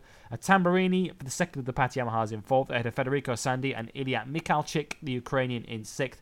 Uh, rest of the top 10 was completed by Sebastian Suchet of Switzerland, Jeremy Guarnoni, former World Superbike rider for the Pedercini Kawasaki team, Luca Vitali in ninth, and completing the top 10, Dre, a rider that we'll both remember for the end of last season. Remember Mad Mike Jones of Australia, who wildcarded and scored points um, for, for MotoGP at the end of last season. He earned a ride with the Aruba Ducati Factory Stock 1000 team. Um, as Nice. a result of that, uh, and he completed the top 10 um, in 10th position at Donington Park at the weekend. Championship standings then, Razgatlioglu has taken the lead of it. He's now nine points ahead of Rinaldi, having won with Rinaldi failing to score. Uh, Marino is up to third, although he's 14 points off the lead. Roberto Tamburini is now fourth. Federico Sandi fifth. Guarnoni sixth. Suchet in seventh. Mykhalchyk in eighth. Uh, Marco Faccani, who finished 11th at the weekend, he's down to ninth. And Max Scheib completes the top 10. Mike Jones is 12th in the points, um, having taken an eighth position at Imola and a seventh um, in the opening round of the season at Aragon. Next round for all of those classes comes in a few weeks' time when they head to the Misano World Circuit Marco Simoncelli.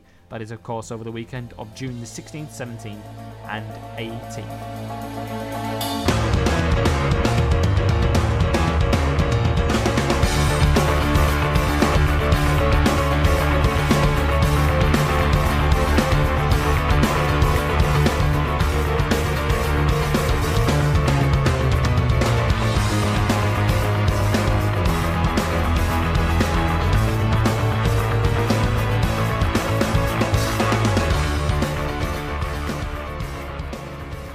To the news. So let's talk Speedway first of all, because they had the third round of their championship in Latvia at the weekend. Um, Bex was uh, praying for a Maciej Janowski win. He didn't quite get it, although he did make the final. Um, he was the third uh, component of a Polish 1 2 3, um, led by Peter Pawlicki and Patryk Dudek. They were first and second, Janowski third, Jason Doyle in fourth. Uh, Tai Woffinden of Great Britain seventh. He got knocked out in the semi finals. He won his first heat of the night and then didn't win again.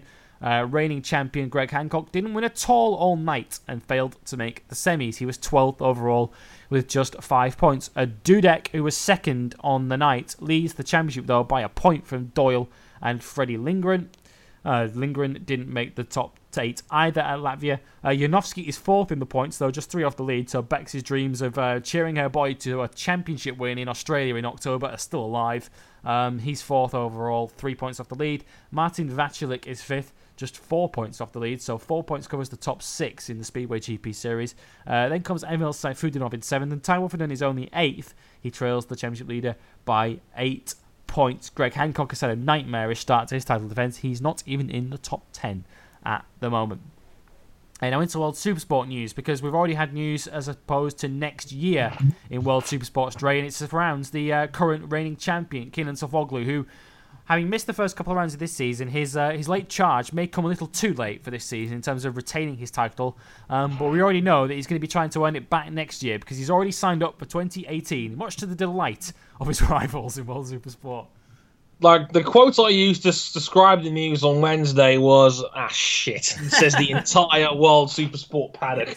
Um, it's like Kenan, like you have been a world superbike rider before. Like you can move on whenever you feel like it, you know. But uh, no, like Kenan, Kenan's made his, his his career. He's cut his teeth here. I'm not surprised at all that he's decided to carry on for another year. I mean, I, I'm surprised at, to an extent because I thought, hey, if he gets to five, I thought, hey, you know, we might, you know, might just you might just call it a day. But no, he's just been this good, and he's going to continue just to carve a name out for himself in World Supersport because it, it, it's it's his it's his class. It has been his class. He's the greatest rider ever on a 600cc bike like that, and long may it continue because he's just that good right yeah, now. He, he reminds me a bit of remember Michael Schumacher towards the end of his Formula One career when he'd, he'd broken all the records at the word to break, and he said, "I'm just doing this for the love of it. I'm just doing it for pleasure. I'm doing it for the enjoyment of the racing." Yeah, Um, absolutely. and it seems like that's where Sofuoglu's at now. He's he's got nothing more to prove to anybody in World super sport, but he just loves doing it. Um, he, he tried his hand at Moto 2 a few years ago, and it didn't quite work out for him. He had his moments, he had some podiums along the way, but he was never quite uh, the championship leading force that he is in World Supersport. So you know, why not be somewhere where you can win? I mean, Jonathan Rea's pretty much made that call, hasn't he, in World Superbikes that he, you know he could go to MotoGP and ride around for a substandard team around the back of World of MotoGP, but why do that when you can ride around in, Moto, in World Superbikes and win things? Exactly. I mean, we, we've we've we've seen it. We've seen it with our own eyes. And I remember, like, when I was getting back into Worlds around 2013, and I remember Tom Sykes saying he would not leave Kawasaki unless he got a top tier MotoGP seat. We saw that Jonathan Rea was almost too loyal to the Honda brand as time had gone on. Because I mean, Livio Suppo had always promised Jonathan Rea a, a MotoGP seat one day. He was he loved Jonathan as a rider. But unfortunately, Casey Stoner, Dani Pedrosa, and Marc Marquez had other ideas. Uh, Yeah, yeah, Try sacking one of those three. Yeah, exactly. Like, like, like, uh, like three for like one Hall of Famer and two future Hall of Famers, no doubt. Um, regarding that, so yeah, like Jonathan, it's a shame because when he did fill in for them, he did a he did a darn solid job for for reps on them when he did fill in. He wasn't he was in the top eight on both occasions, and no testing. With no testing whatsoever. He, it was just raw talent that got him there, and yeah, like they are capable of like Jonathan, for example. He, um, he'd be a top six runner in MotoGP right now on the right bike, and I would. Repsol Honda now, and he'd be doing what the likes of Cal Crutchlow are doing. Absolutely, and there's no shame in that whatsoever, given that uh, the quality of the three main Honda riders right now. Crutchlow, all three of them race winners, or um, all of them multiple race winners now. So, yeah, you're absolutely right. I think it's like even if it's not the class you ideally want to be in, there is something to be said about about winning consistently in the class that you are in. I mean, yeah, like it didn't work for a bat, but it worked out beautifully for Johan Zarco in the end by sticking around in Moto 2 for an extra year and retaining said title.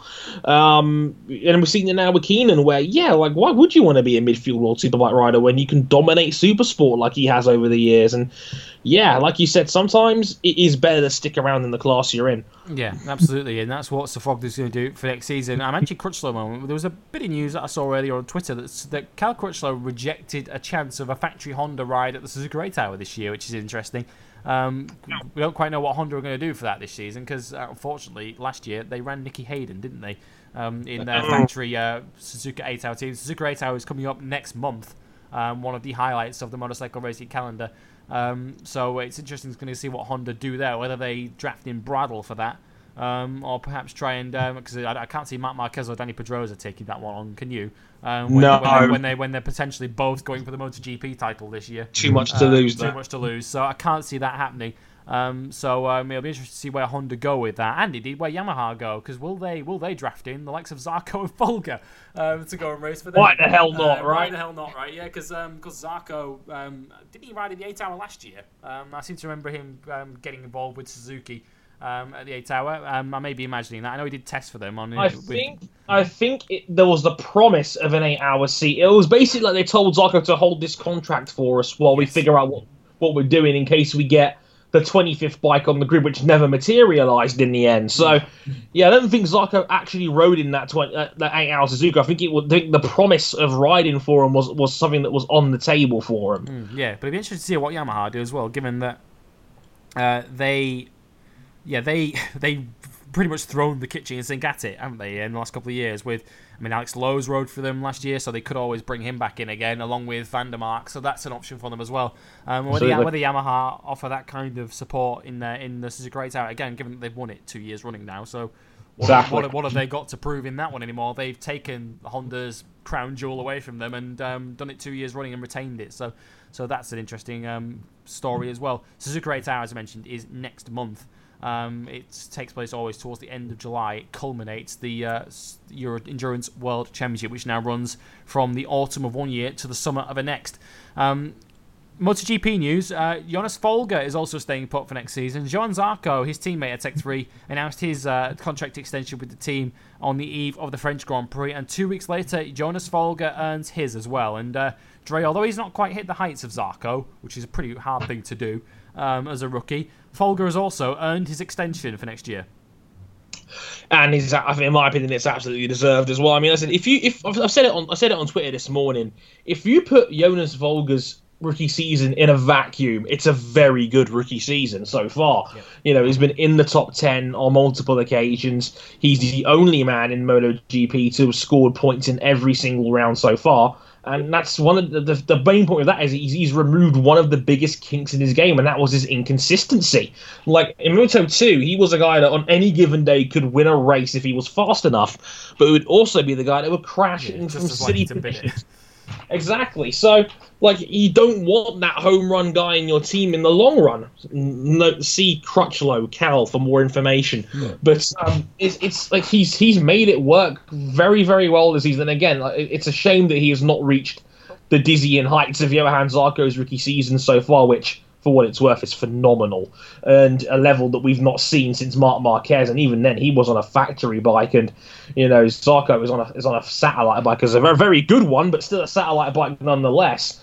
Um, so in any case, Folger's done a very good job this season. He's, he's he's he's played his role very well for Tech Three. He's doing a very solid job, and yeah, absolutely give him another year, especially in today's era of MotoGP where they're giving out these seats very early now, and they, they want to get their they want to get riders tied down as soon as they can afford to. So.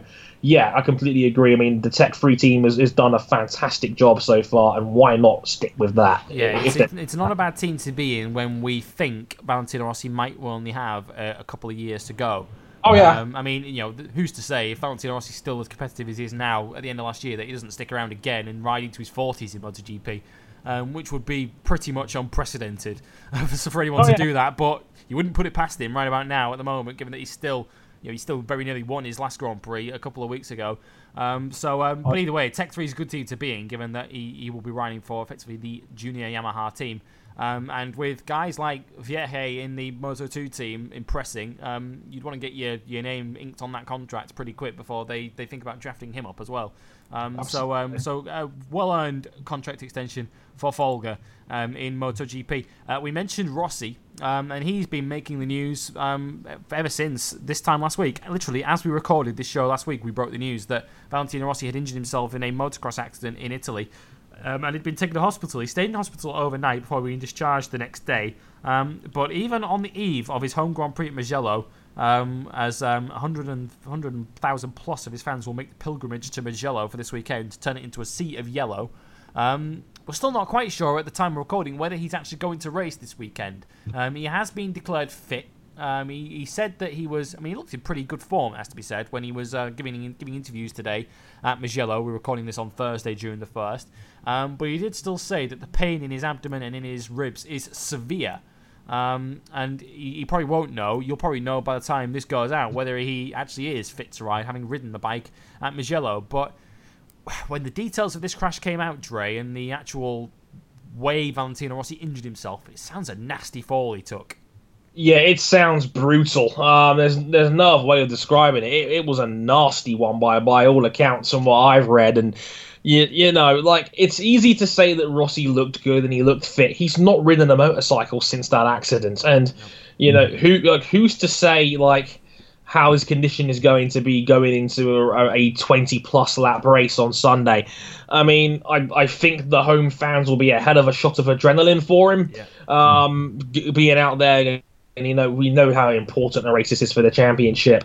Um, and again, like this is this is the one that Rossi's been wanting to win for years since since his, his run of seven straight.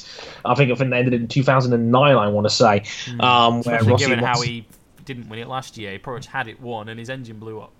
Exactly. So this is going to be a one one where Valentino truly, desperately is going to want to win, not just for the sake of that, but for his again, like you said, for the hometown fans. And this is this is the blue ribbon event for me in the MotoGP calendar, and partly because of the Valentino Rossi effect and his enormous fan base. You like Mugello brings out the crazies. Um, Yes. you know, chainsaws, custom guitars, hammers, and a sea of yellow. You name it, it's there um, for, for Mugello. And this will be no different for Valentino this time. This is a special round on the calendar. This is the one where I think a lot of them want to win. Um, yeah, just, whew, man. Uh, this is a big one, but like we'll only know for sure like on after Friday when Rossi actually gets on the bike and how honest he wants to be with us, and and and that's what worries me. I hope they don't have to put him on a whole heap of painkillers and just get him out there and see what happens because, whew, um, this is a big one, and I don't I don't think there's any way in hell Valentino skips this one. But I, I No, he'll he'll ride until his, his arm falls off, won't he? he, he Exactly. You know, he- he's not gonna he's not gonna default this one. There's no way about it. He'll he'll throw he'll do absolutely everything to make sure he's on that grid on Sunday. And you know, as you mentioned, this is a blue ribbon, ribbon event, and and Rossi's involvement has a large part to do with that. But what a great time we're in at the moment in MotoGP, Dre. I mean, we talked a couple of weeks ago, or we talked last week on this show about the the French Grand Prix and the sporting occasion that was and the atmosphere we had with Zarco going so well and the battle at the front. Can you imagine, as good as that was, can you imagine the atmosphere at Mugello if we get that kind of race again? A lap to go and Rossi's in the fight for the win? Like you'll be able to hear. The, you know what? It reminds me of the famous NFL case when Marshawn Lynch breaks off of that run for the Seahawks, and it was so loud it triggered as an earthquake. Um, it, at, at CenturyLink Field in Seattle. Um, Google it if you don't believe me. Um, but in the meantime, yeah, like it could be like that again, where like the the, the, the roar of the Rossi fans and the atmosphere, it's going to be apocalyptic if Rossi is in a lead battle on the final lap with Maverick Vinales, or maybe even Marc Marquez, who was stronger than we all thought he was going to be last year. So I have to keep an eye on that one as well. I would not rule out Marquez here. Um, given given he, this is one of his better rounds, even if the bike isn't quite there. But hey, Marquez is talking about a confidence boost on the new Michelin front tire they've brought in.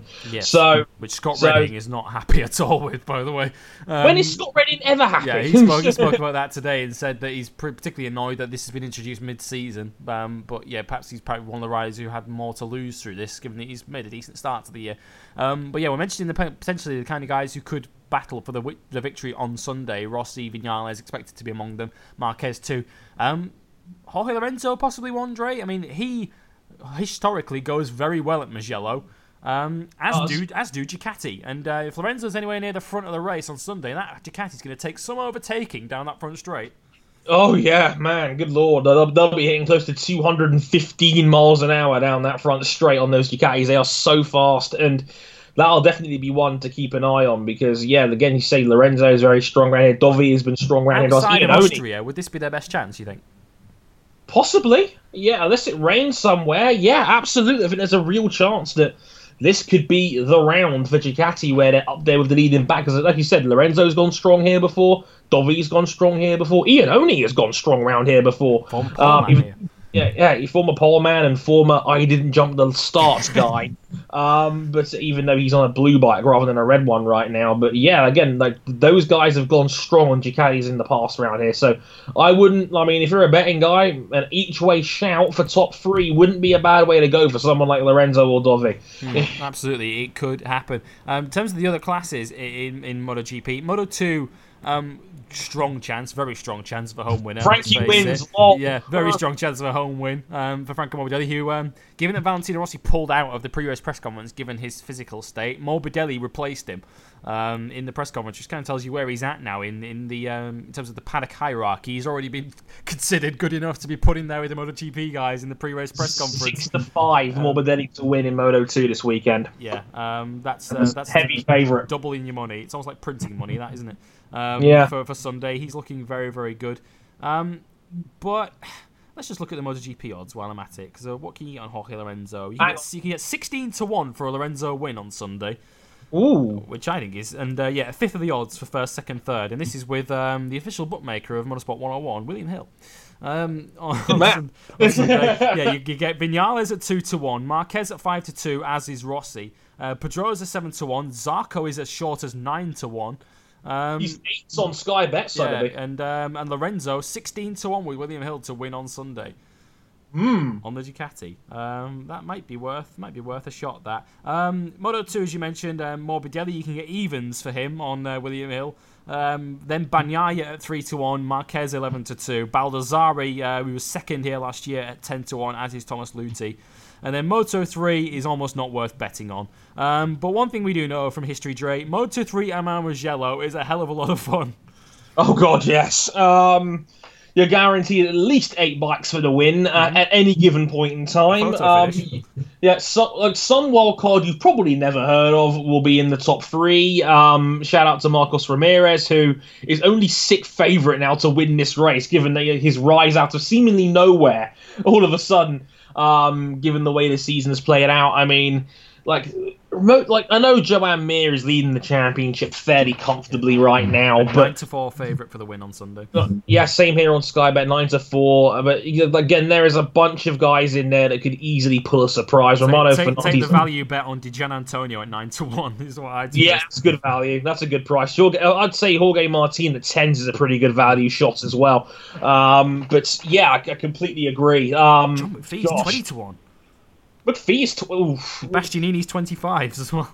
like McPhee's McPhee. You guys like McPhee, you Binder, like like you you back them and then they will crash in the race and you'll inevitably be pissed about it. McPhee's on a Honda though, and Honda have swept the podium in every round so far. Um, But so, it's John McPhee, Yeah. Sutterby. That's the problem. yeah, but uh, I think if you're looking for value out there, McPhee and Bastianini might well be it in the in 20 Oh, yeah, 25 to one to um to win the race outright on Sunday. But uh, yeah, it's impossible to predict in Moto 3. But yeah, either way, we're gonna have a lot of fun finding out um, who'll win because that front straight with those bikes, you are guaranteed double figures worth of motorcycles in the leading group uh, on Sunday. So it's gonna be well worth a watch. It is the one of the favourite race weekends on the motorcycle racing calendar, MotoGP at Mugello. It will be remiss of us as well not to mention this before we go, given that it starts race week starts this weekend at the Isle of Man TT. Um, Oh, it is the um, yeah, as I say, another of the blue ribboned events on the motorsport calendar. Let alone motorcycle racing. It is one of those true motorsport and sporting spectacles that truly takes your breath away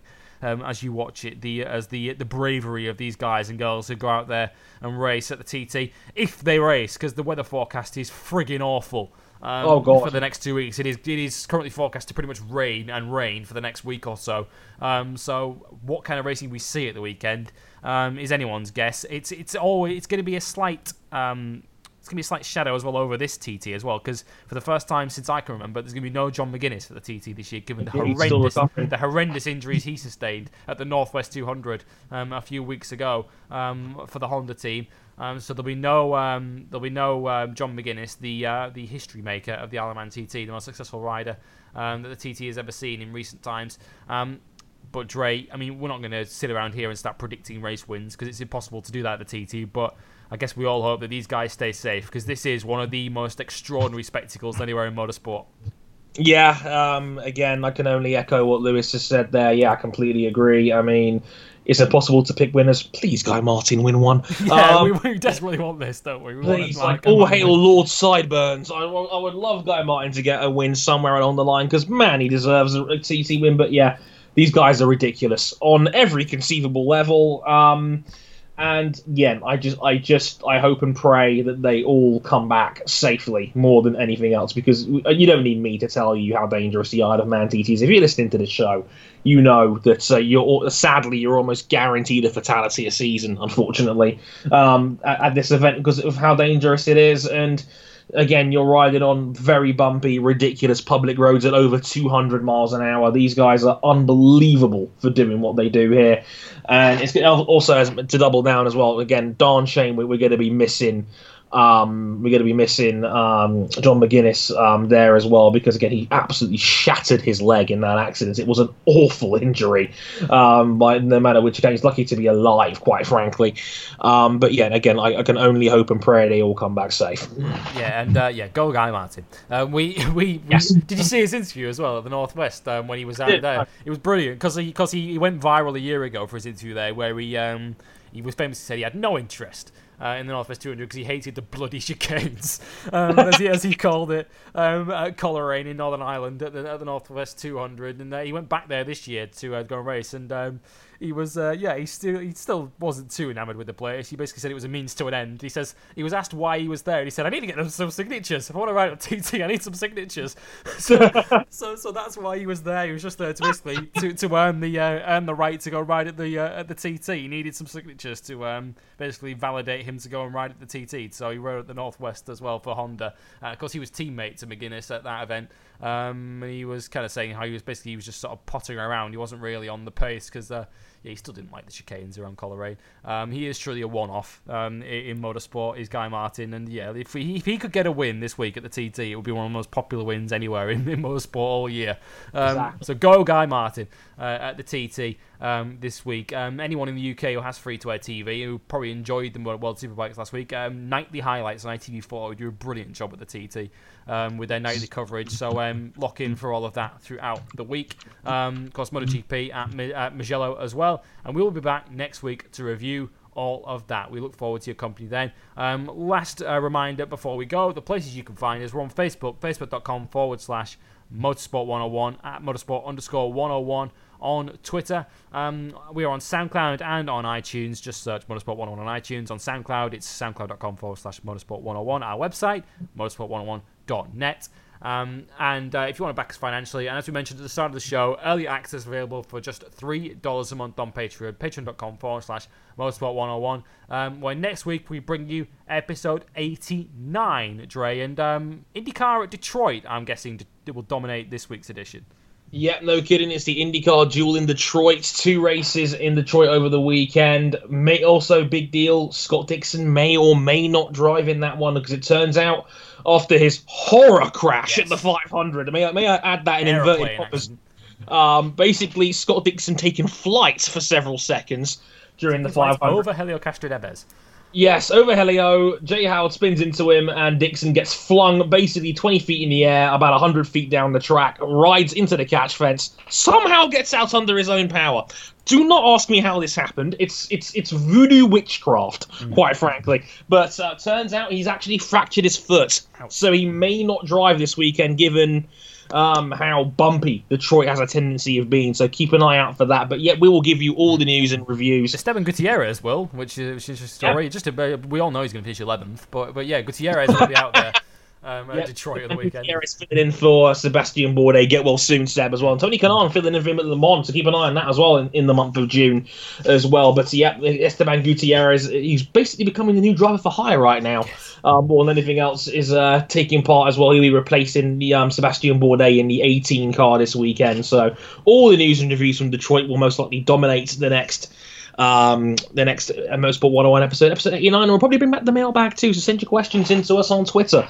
But uh, yeah, that'll most likely be your Motorsport 101 episode 89 next week. Yeah, and episode 16 uh, of Bike Live as well. Um, we're closing in on that century, Dre, uh, for Motorsport 101. Um, yeah, by, by my calculations, one a week. We're going to hit that point somewhere sort of end of August, early September, aren't Late we? August. Yeah, late, Um, late, I've I've got the date down for it. So uh, yeah, the, the century is closing in um, here on Motorsport 101. Um, and as I say, episode 16 of Bike Live next week. Both shows towards the end of next week, and uh, we look forward to you tuning in for those next week. From myself, Lewis Sutterby, and Andre Harrison, it's goodbye, and we will see you next week. Sayonara.